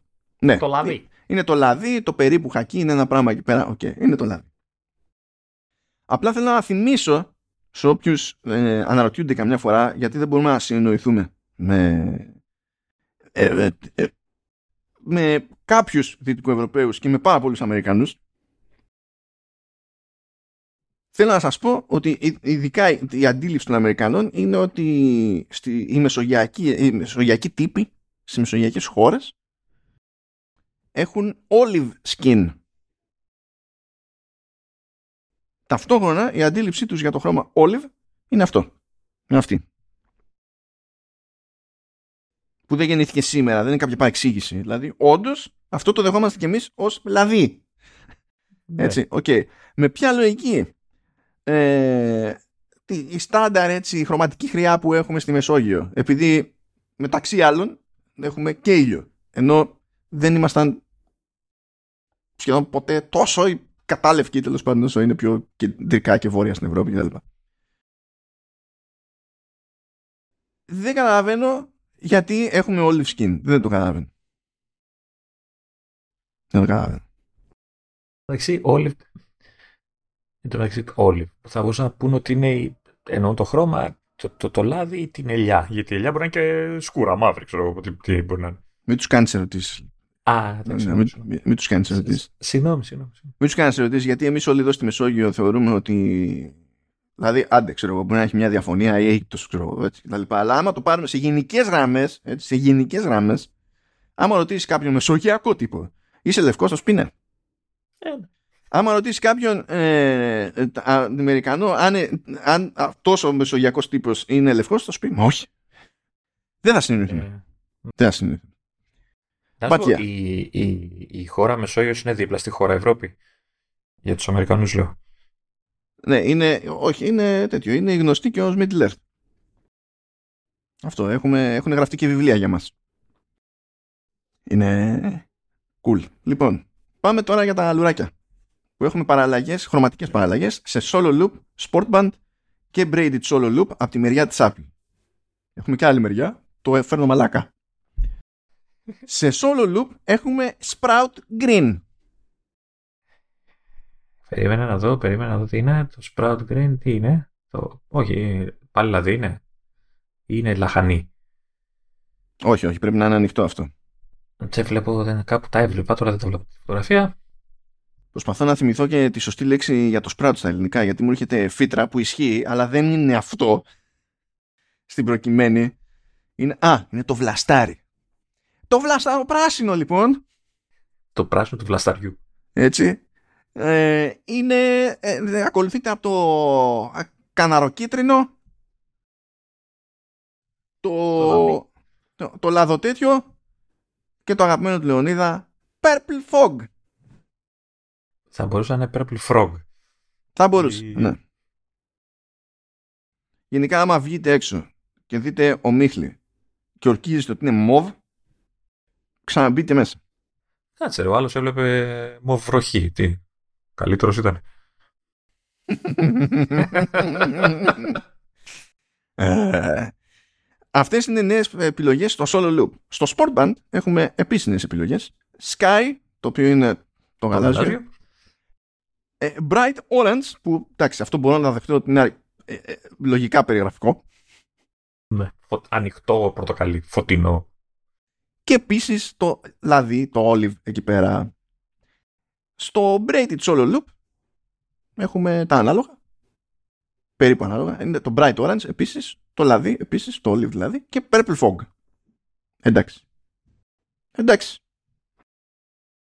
Αλλά δεν ξεχνάμε ποτέ παιδιά βγήκανε και νέοι χρωματικοί συνδυασμοί στα λουράκια της Hermes. Ναι. Που μπορείς και αλλάζεις κάθε φορά. Είναι, είναι τέτοιο, είναι σαν τις φωτογραφικές μηχανές ότι τα πολλά λεφτά φεύγουν στους φακούς. Ε, και εδώ αν θέλεις τέτοια από Hermes τα πολλά λεφτά φεύγουν στα λουριά ρε φίλε. απλά μάλλον να είναι. Είναι ο πιο εύκολος τρόπος να δώσεις παραπάνω σε λουράκι από ότι σε ρολόι. Μπαμ μπαμ απλά. Λοιπόν θέλω να πω στη δεύτερη κατηγορία. Και καλά στο, στα Hermes Swift Leather που βγαίνουν σε, σε single tour και double tour που έχει να κάνει με το πώς διπλώνουν που έχω να πω ότι μου αρέσουν αυτά τα σχέδια. Μονό λουράκι και διπλό λουράκι, ουσιαστικά κάπως έτσι. Εμένα μου αρέσουν αυτά τα σχέδια. Έτσι. δηλαδή, το- Ωραία είναι, ναι. Λοιπόν. Έχει τρεις παραλλαγές. Λέει μπαμπού, μπλανκ και ροζέ αρσαλέ. Δεν υπάρχει περίπτωση με ξέρεις το μπλανκ να καταλάβει κάποιος κάτι. που- Άντε και το ροζέ να πεις παραπέμπει προς κάπου. Ε, να συνεννοηθούμε έτσι με τη μία. Αλλά το καλύτερο μου είναι στη σειρά Κασάκ. Που είναι ανάμεικτος σε- στα χρώματα. Έχει Είναι- τετράδα από είναι χρώματα. Δύο, α, τέσσερα χρώματα, όχι, δί, δίχρωμα. Ναι, είναι τέσσερα όντως. Ω. Οπότε υπάρχει ένα ζήτημα συνεννόησης. Γιατί πρέπει να πείτε μια μέρα, να πάτε κάπου και να πείτε θέλω το Orange, το orange Blank Swift Leather Kazakh Double Tour. Ή, ή θέλω το Woods H, γιατί είναι H, δεν ξέρω. Blue Sapphire Kazakh Single Tour. Τώρα, γιατί το ξεκίνησα με αποτυχημένη γαλλική προφορά και κατέληξα σε αποτυχημένη τουρκική προφορά μέσα στην ίδια φράση, δεν ξέρω. δεν ξέρω. Και προτιμώ να μην μάθω. Ε, απλά, ε, πώς το λένε, ε, με, με βγάζεις, ε, με, με, πώς το λένε, με βγάζεις σωστό όταν σου λέω γιατί ασχολείσαι με τα χρώματα. Δεν μπορείς. απλά. Είναι, ναι, είναι, είναι στραβά ρυθμισμένο το ανασωπητικό μου. Και ροζέ αζαλέ νουάρ κασάκ σιγκλιτούρ. Είναι, δεν θα, δεν θα βγάλουμε. Α, αυτό τι, τι, τι χρονιάς είναι αυτό, γιατί πρέπει να είναι καλή χρονιά αυτή. το ροζέ αζαλέ. Όπα, όπα, και το back charm για AirTag βγαίνει σε χρώματα μπαμπού και ροζέ αζαλέ. Ενώ λέει το keyring για AirTag βγαίνει επίσης σε μπαμπού, ε, ροζέ αζαλέ, montagne και voiture. Ξέρεις, α, αυτά τα αξεσουάρ για, το, για τα AirTag, ε, ε ξέρεις, παίρνεις AirTag για να μην χάσεις το αξεσουάρ. Αν έχουν την τιμή της Hermes Αυτό, καλά, εννοείται. Εννοείται ότι είναι πιο ακριβά από το AirTag. Το AirTag το ένα κάνει ένα τριαντάρι. Είναι δυνατόν να σου πουλήσει τριαντάρι Τριαντάρι πρέπει να είναι το, τι είσοδος πληρώνεις για να μπει σε κατάστημα Hermes. λέμε τώρα. Λέμε. Δεν ισχύει προφανώς, αλλά λέμε. λέμε. Και έτσι ξεχαστήκαμε λίγο όμορφα και ωραία με κάτι ανάλαφρο. Ε, τώρα περιμένω, εγώ περιμένω την άλλη ενότητα, την οποία για κάποιο λόγο την έχεις ονομάσει αχαχαχαχαχαχα στο, στα notes. ε, και δεν καταλαβαίνω γιατί κοροϊδεύεις τον κόσμο ναι, πραγματικά δεν, δεν το καταλαβαίνω. Πώς κοροϊδεύω τον κόσμο; Πώς κοροϊδεύω. Ε, γιατί, λες, ε, γιατί γελάς τώρα επειδή σου λένε εδώ ότι υπάρχει φήμη ότι η Apple δυσκολεύτηκε με τη micro LED και τα λοιπά, ξέρω. Και δεν καταλαβαίνω αφού εδώ τον άλλο μήνα περιμένουμε Apple Watch με micro LED. Δεν γίνεται να με αφήσει κανένας σε ήσυχια. το ότι αυτό το ρεπορτάζ είναι και πίσω από paywall to the information που κάνει συνήθως ρεπορτάζ με κάκαλα με θίγει. Με θίγει. Ε, είναι πως αν... να σας εξηγήσω τώρα αυτό που θα ακολουθήσει. Εγώ άνοιξα απλά την κάνουλα και ο, ο Μάνος είναι η βρύση. Λοιπόν, έχουμε πιάσει, έχω, έχω, έχω εκραγεί πολλές φορές για όλη τη φάση με micro LED και την αιμονή ότι κάθε φορά όπου να ανέρχεται, τα τελευταία 3-4 χρόνια όπου να ανέρχεται. Και όλο... μήπως, μήπως μιλάνε για micro LSD και όχι LED. Δεν ξέρω. Α, τό, τότε μπορεί να το δέχομαι. Τότε, τότε, τότε μπορούμε να φτάσουμε σε μία συνεννόηση. Το, το δέχομαι. Να σου πω, θα πάρουμε explicit για τώρα για αυτό που είπα. Όχι, δεν θα πάρουμε explicit, δεν θα χρειαστεί. Γιατί αυτή, ότι όταν η τραγικότητα φτάνει σε ένα level πολύ υψηλό, δεν χρειάζεται το δεκανίκι του μπινελικίου για να ε, όχι για το, για το LSD, επειδή ανέφερα ναρκωτικά στο. Ε, όχι, τι είναι, απλή αναφορά είναι. Τι, δεν κατάλαβα. Όμως είμαστε στα sex, drugs and rock and roll τώρα πια. Σαν... Εδώ είπαμε για ένα διάρμα και δεν μπλέξαμε τώρα. Θα μπλέξουμε με. Α, λοιπόν, ε, δεν ξέρω. Για άλλη μια φορά θα πω ότι ότι η κατασκευή micro LED στις πυκνότητες που χρειαζόμαστε για να βγάλουμε τα προϊόντα στις ε, αναλύσεις που περιμένει ο καταναλωτής είναι πολύ δύσκολη υπόθεση. Είναι θέμα χρόνου αλλά είναι πάρα πολύ δύσκολη υπόθεση. Και γι' αυτό βλέπουμε πάρα πολλά δείγματα αλλά μέχρι τώρα σε καταναλωτικά προϊόντα δεν έχουμε κάτι να δείξουμε. Η, η Sony έδειχνε τηλεόραση που δεν πουλάγε μετά ποτέ σε κανέναν από το 2012 ε, τώρα μπορούμε εύκολα να αγοράσουμε τέτοιες ε, οθόνες κομμάτι-κομμάτι για να τις βάλουμε όλες μαζί κομμάτι-κομμάτι και να φτιάξουμε μια κινηματογραφική οθόνη αν έχουμε κινηματογραφική αίθουσα και πουλάμε εισιτήρια. Γιατί αλλιώς το έξοδο δεν βγαίνει. Ε, δεν μπορούμε να κρατήσουμε ένα κομμάτι να κάνουμε ένα watch. Ε, ναι, ένα, αυτό ένα, είναι με το τετραγωνικό πάει, δεν θέλω να σας χαλώσω. Θα κάνουμε πολλά watch. Δεν ξέρω αν βολεύει. Είναι το καινούριο το μεγάλο. Δεν θα είναι το, δεν ξέρω πώς θα το πούνε αυτό. Το Apple Watch Extreme. Είναι... Ε, το βάζετε, άμα κατεβάσετε το χέρι, βρίσκει και στο πάτωμα, το έχετε και για στήριγμα. Ε, είναι για τους skateboard. Το βάζουν σαν skateboard και κάνουν ε, κατάβαση. Ή το, το σηκώνετε, το χρησιμοποιείτε για ασπίδα και άμα βάλουμε full brightness σε always on display, τυφλώνετε και τον εχθρό. Είναι, είναι κάτι τέτοιο. Λοιπόν, ναι. Anyway, έχω πει πολλά εδώ πέρα ότι είναι δύσκολο το εγχείρημα. Είναι, γι' αυτό είναι και επειδή η σμίκρινση είναι δύσκολη, ε, χωρίς να γίνει κάποια ματσακονιά περίεργη με τη διάταξη των subpixels κτλ. Θεωρώ πάρα πολύ δύσκολο να πούμε ότι κάνουμε την αρχή με Apple Watch.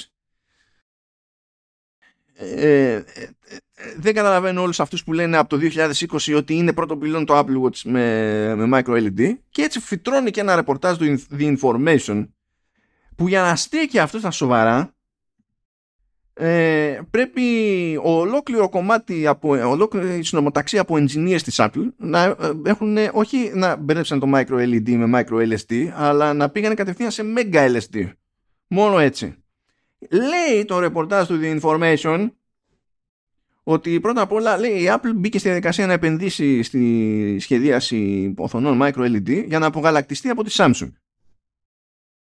Ε, ούτε αυτό δεν πιστεύω το ότι θέλει να μην έχει μεγάλη εξάρτηση από έναν προμηθευτή, αυτό είναι πάγια τακτική της Apple και πάντα το προσπαθεί να το αποφύγει αυτό το πράγμα. Να είναι αυτό κριτήριο για να διαλέξει άλλη τεχνολογία οθονών και όχι το προς τα πού πάνε οι τεχνολογίες οθονών και ποιο είναι το βέλτιστο, δεν, δεν μπορώ να το φάω έτσι απλά. Αλλά τέλος πάντων. Λέει λοιπόν ότι το αρχικό πλάνο ήταν να βγάλει το iPhone X του 2017 με micro LED. Γιατί δεν θα μπορούσε; Αυτό που δεν έχει καταφέρει κανείς, κανείς. Έξι χρόνια μετά και καλά ήταν το αρχικό πλάνο της Apple. Αυτό για να καταλάβετε είναι σαν το αρχικό πλάνο της Apple το 2017 ήταν να βγάλει το chipset του iPhone X στα 3 nano κάτι που θα είναι εφικτό για πρώτη φορά φέτος με την TSMC.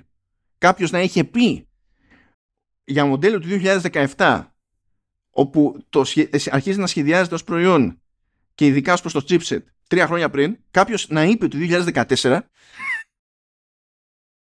ότι ε, λογικά σε τρία χρόνια το έχουμε και να το θεώρησε ε, φυσιολογικό αυτό το, αυτό το άλμα. Δεν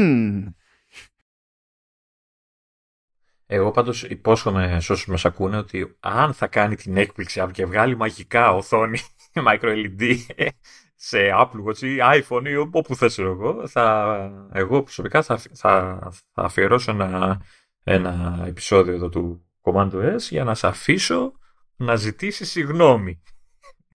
Είπα, το είχα πει και την τελευταία φορά, ότι εγώ θέλω σαν τρελός micro LED. Είναι και ξεκάθαρο κέρδος για, τη, για, για τις οθόνες και για τον καταναλωτή. Είναι και στο, στο ποιοτικό της υπόθεσης. Είναι ξεκάθαρο mm. κέρδος. Θέλω. Θέλω χτες, θέλω προχτές, θέλω πέρυσι, θέλω πριν γεννηθώ. Δεν είναι το ζήτημα αυτό. Δεν σνομπάρω, είναι, δηλαδή ανυπομονώ. Ανυπομονώ.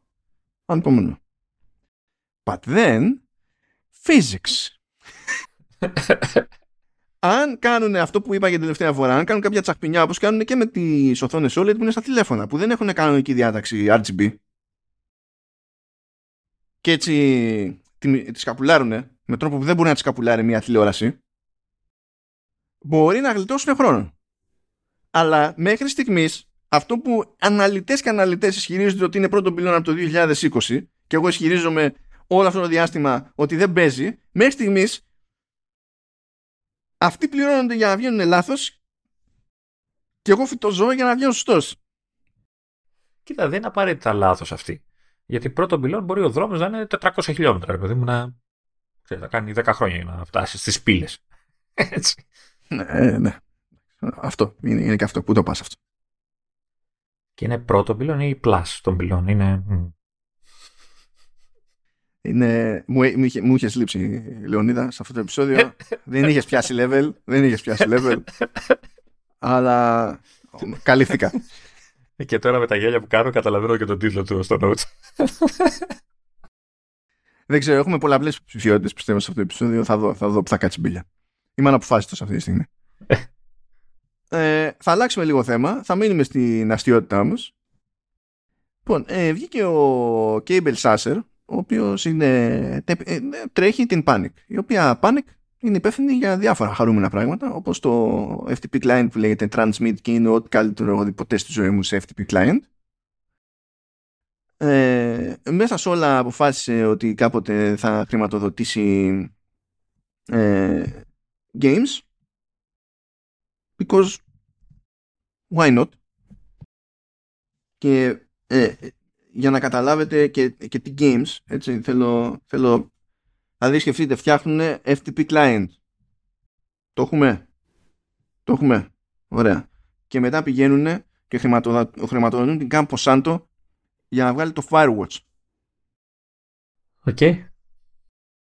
Ε, ύστερα χρηματοδοτούν την House House για να φτιάξουν το Untitled Goose Game. Και τώρα έχουν κάνει κάποιο κονέ με την Terrifying Jellyfish για να ετοιμάσουν το Nour, Play with your food. Λοιπόν, και σχεδίασαν και διαθέτουν το Playdate, που είναι φορητή κονσόλα, που βγήκε πέρυσι. Το βλέπα σήμερα αυτό. Για τα... Ναι, γιατί ανέβηκε η τιμή και είναι στα νέα, γι' αυτό ανέβηκε ένα Δεν έχει ανέβει ακόμα. Δεν έχει ανέβει ακόμα. Έχω, ε, έχω να μην αναψηθώ ακόμα. ναι, εντάξει. Πολύ ψινωμένο, δεν ξέρω ότι δεν πρόκειται να παίξω. Πολύ μου αρέσει να το βλέπω πάντως.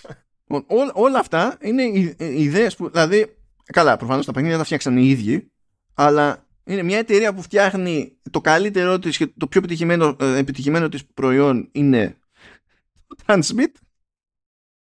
Έκανε και όλα ε, τα υπόλοιπα δεν τη λες φυσιολογική εταιρεία, πώς να το πούμε έτσι, έτσι με λογική πορεία, ας το πούμε κάπως έτσι. Ναι. Τη λες αναπάντεχα χαρούμενη. Ναι. Λίγο έτσι. Λοιπόν, ο Κέιμπελ Σάσερ λοιπόν πετάγεται στο Mastodon και λέει έχω να μοιραστώ μια σύντομη ιστορία. Λέει κάποτε, όταν ήταν να κυκλοφορήσει λέει, το Untitled Goose Game, το οποίο έκανε και πάταγο, minimum έγινε viral. Όντως viral, με την κανονική έννοια, όχι με τη έννοια των ελληνικών media που βρήκαμε μια ηλικιότητα στο TikTok και είναι το βιντεάκι που έγινε viral και δεν έγινε τίποτα, απλά το βρήκαμε στο TikTok και λέμε εμείς ότι έγινε viral. Ε, ε, έγινε ολόκληρη ιστορία. Δηλαδή έδωσε πόνο, μπήκε στην κουλτούρα των memes, έγινε χαμούλης και ακόμη έχει μια κάποια δύναμη. Το Untitled Goose Game, το οποίο είναι και καλό μέσα. Και βγήκε παντού σε κονσόλες, PC, ιστορίες κτλ. Λέει πήγαμε να το κάνουμε submit στο Mac App Store. Και τρώμε άκυρο, λέει.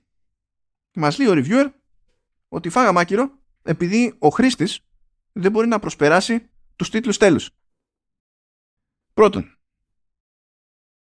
δεν ίσχυε αυτό, μπορούσε να τους προσπεράσει, απλά δεν είχε πάρει χαμπάρι ο reviewer πώς; Του λένε, ε, κρατά το space και θα περάσει.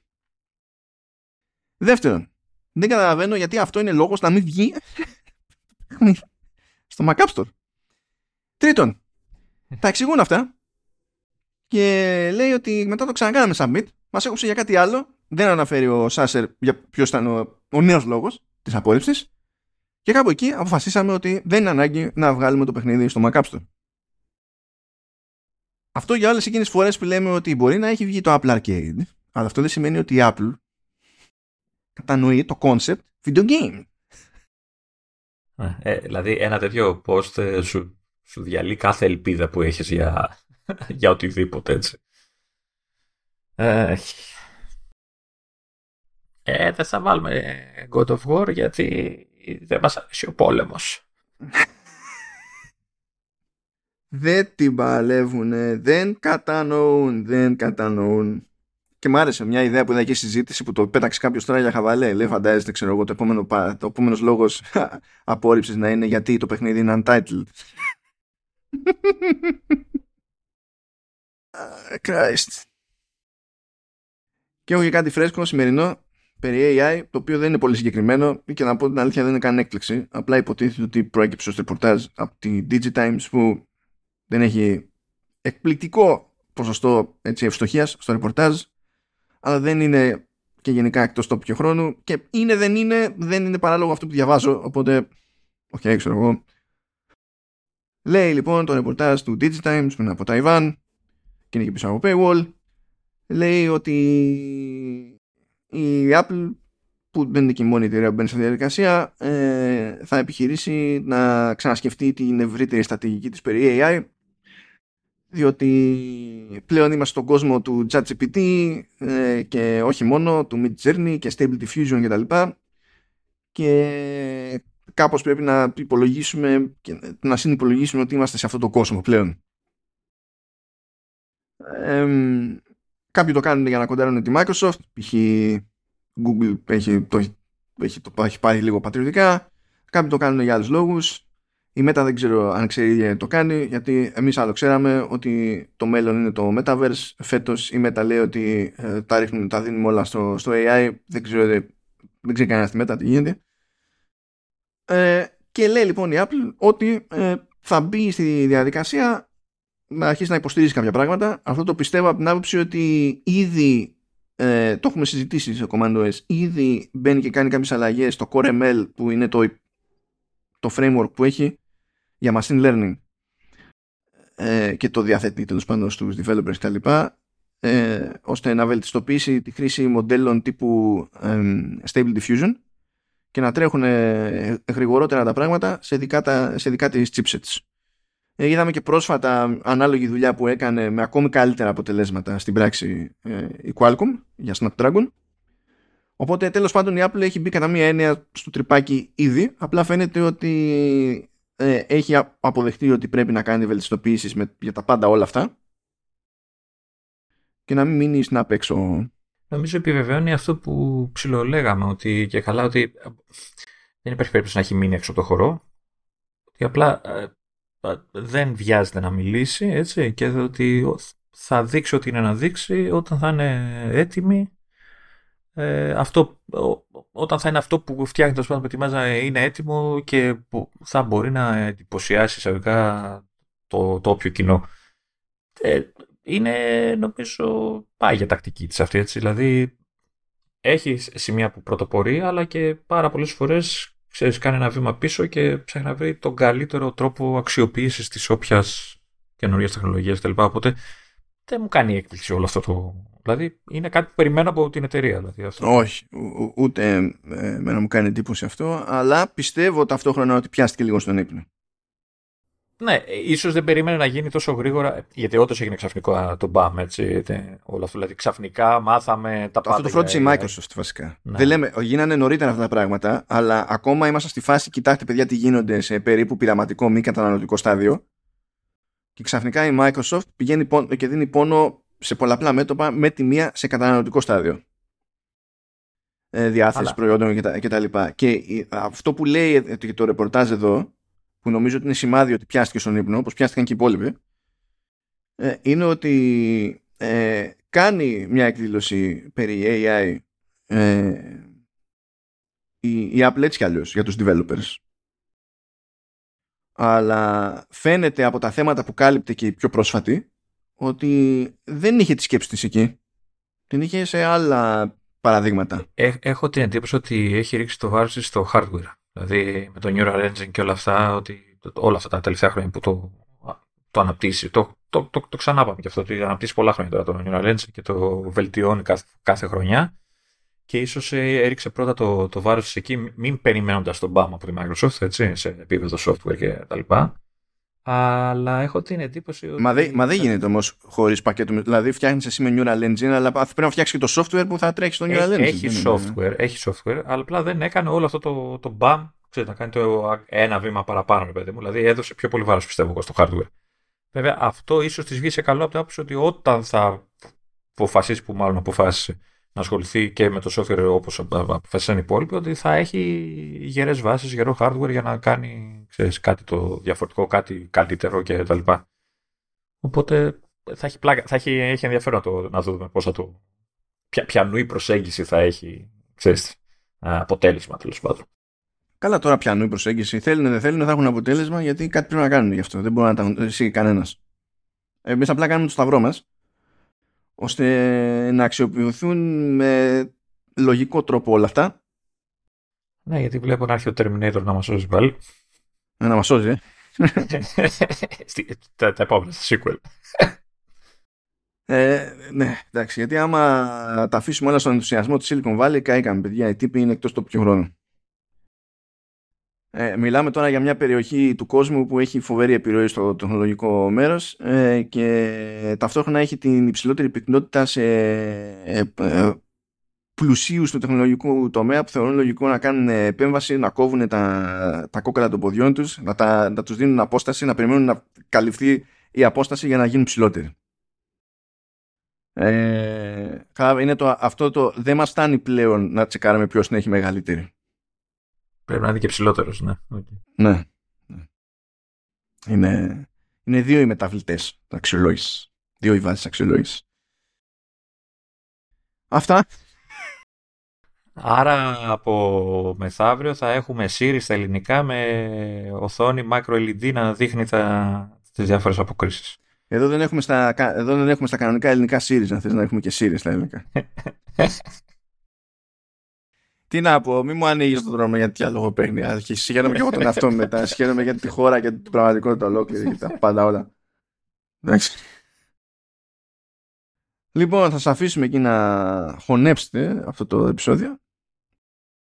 Ελπίζουμε τέλος πάντων να είμαστε σχετικά ανάλαφροι μέσα σε αυτό το κλίμα παράνοιας που εξακολουθεί και τρέχει εκεί έξω γιατί δεν, δεν παλεύεται η φασούλα αυτή. Ε, και θα τα πούμε ξανά την ερχόμενη εβδομάδα. Δεν ξέρω τι χρώμα θα έχει ο Μίχλη. Αλλά δεν ήξερα και, και για τώρα θα είχε μοβ, οπότε ποτέ δεν ξέρει κανένας τι θα του τύχει. Βλέποντας και κάνοντας. Εντάξει Λεωνίδα. Ναι, ε, άντε, κλείσε. Γεια σου Λεωνίδα.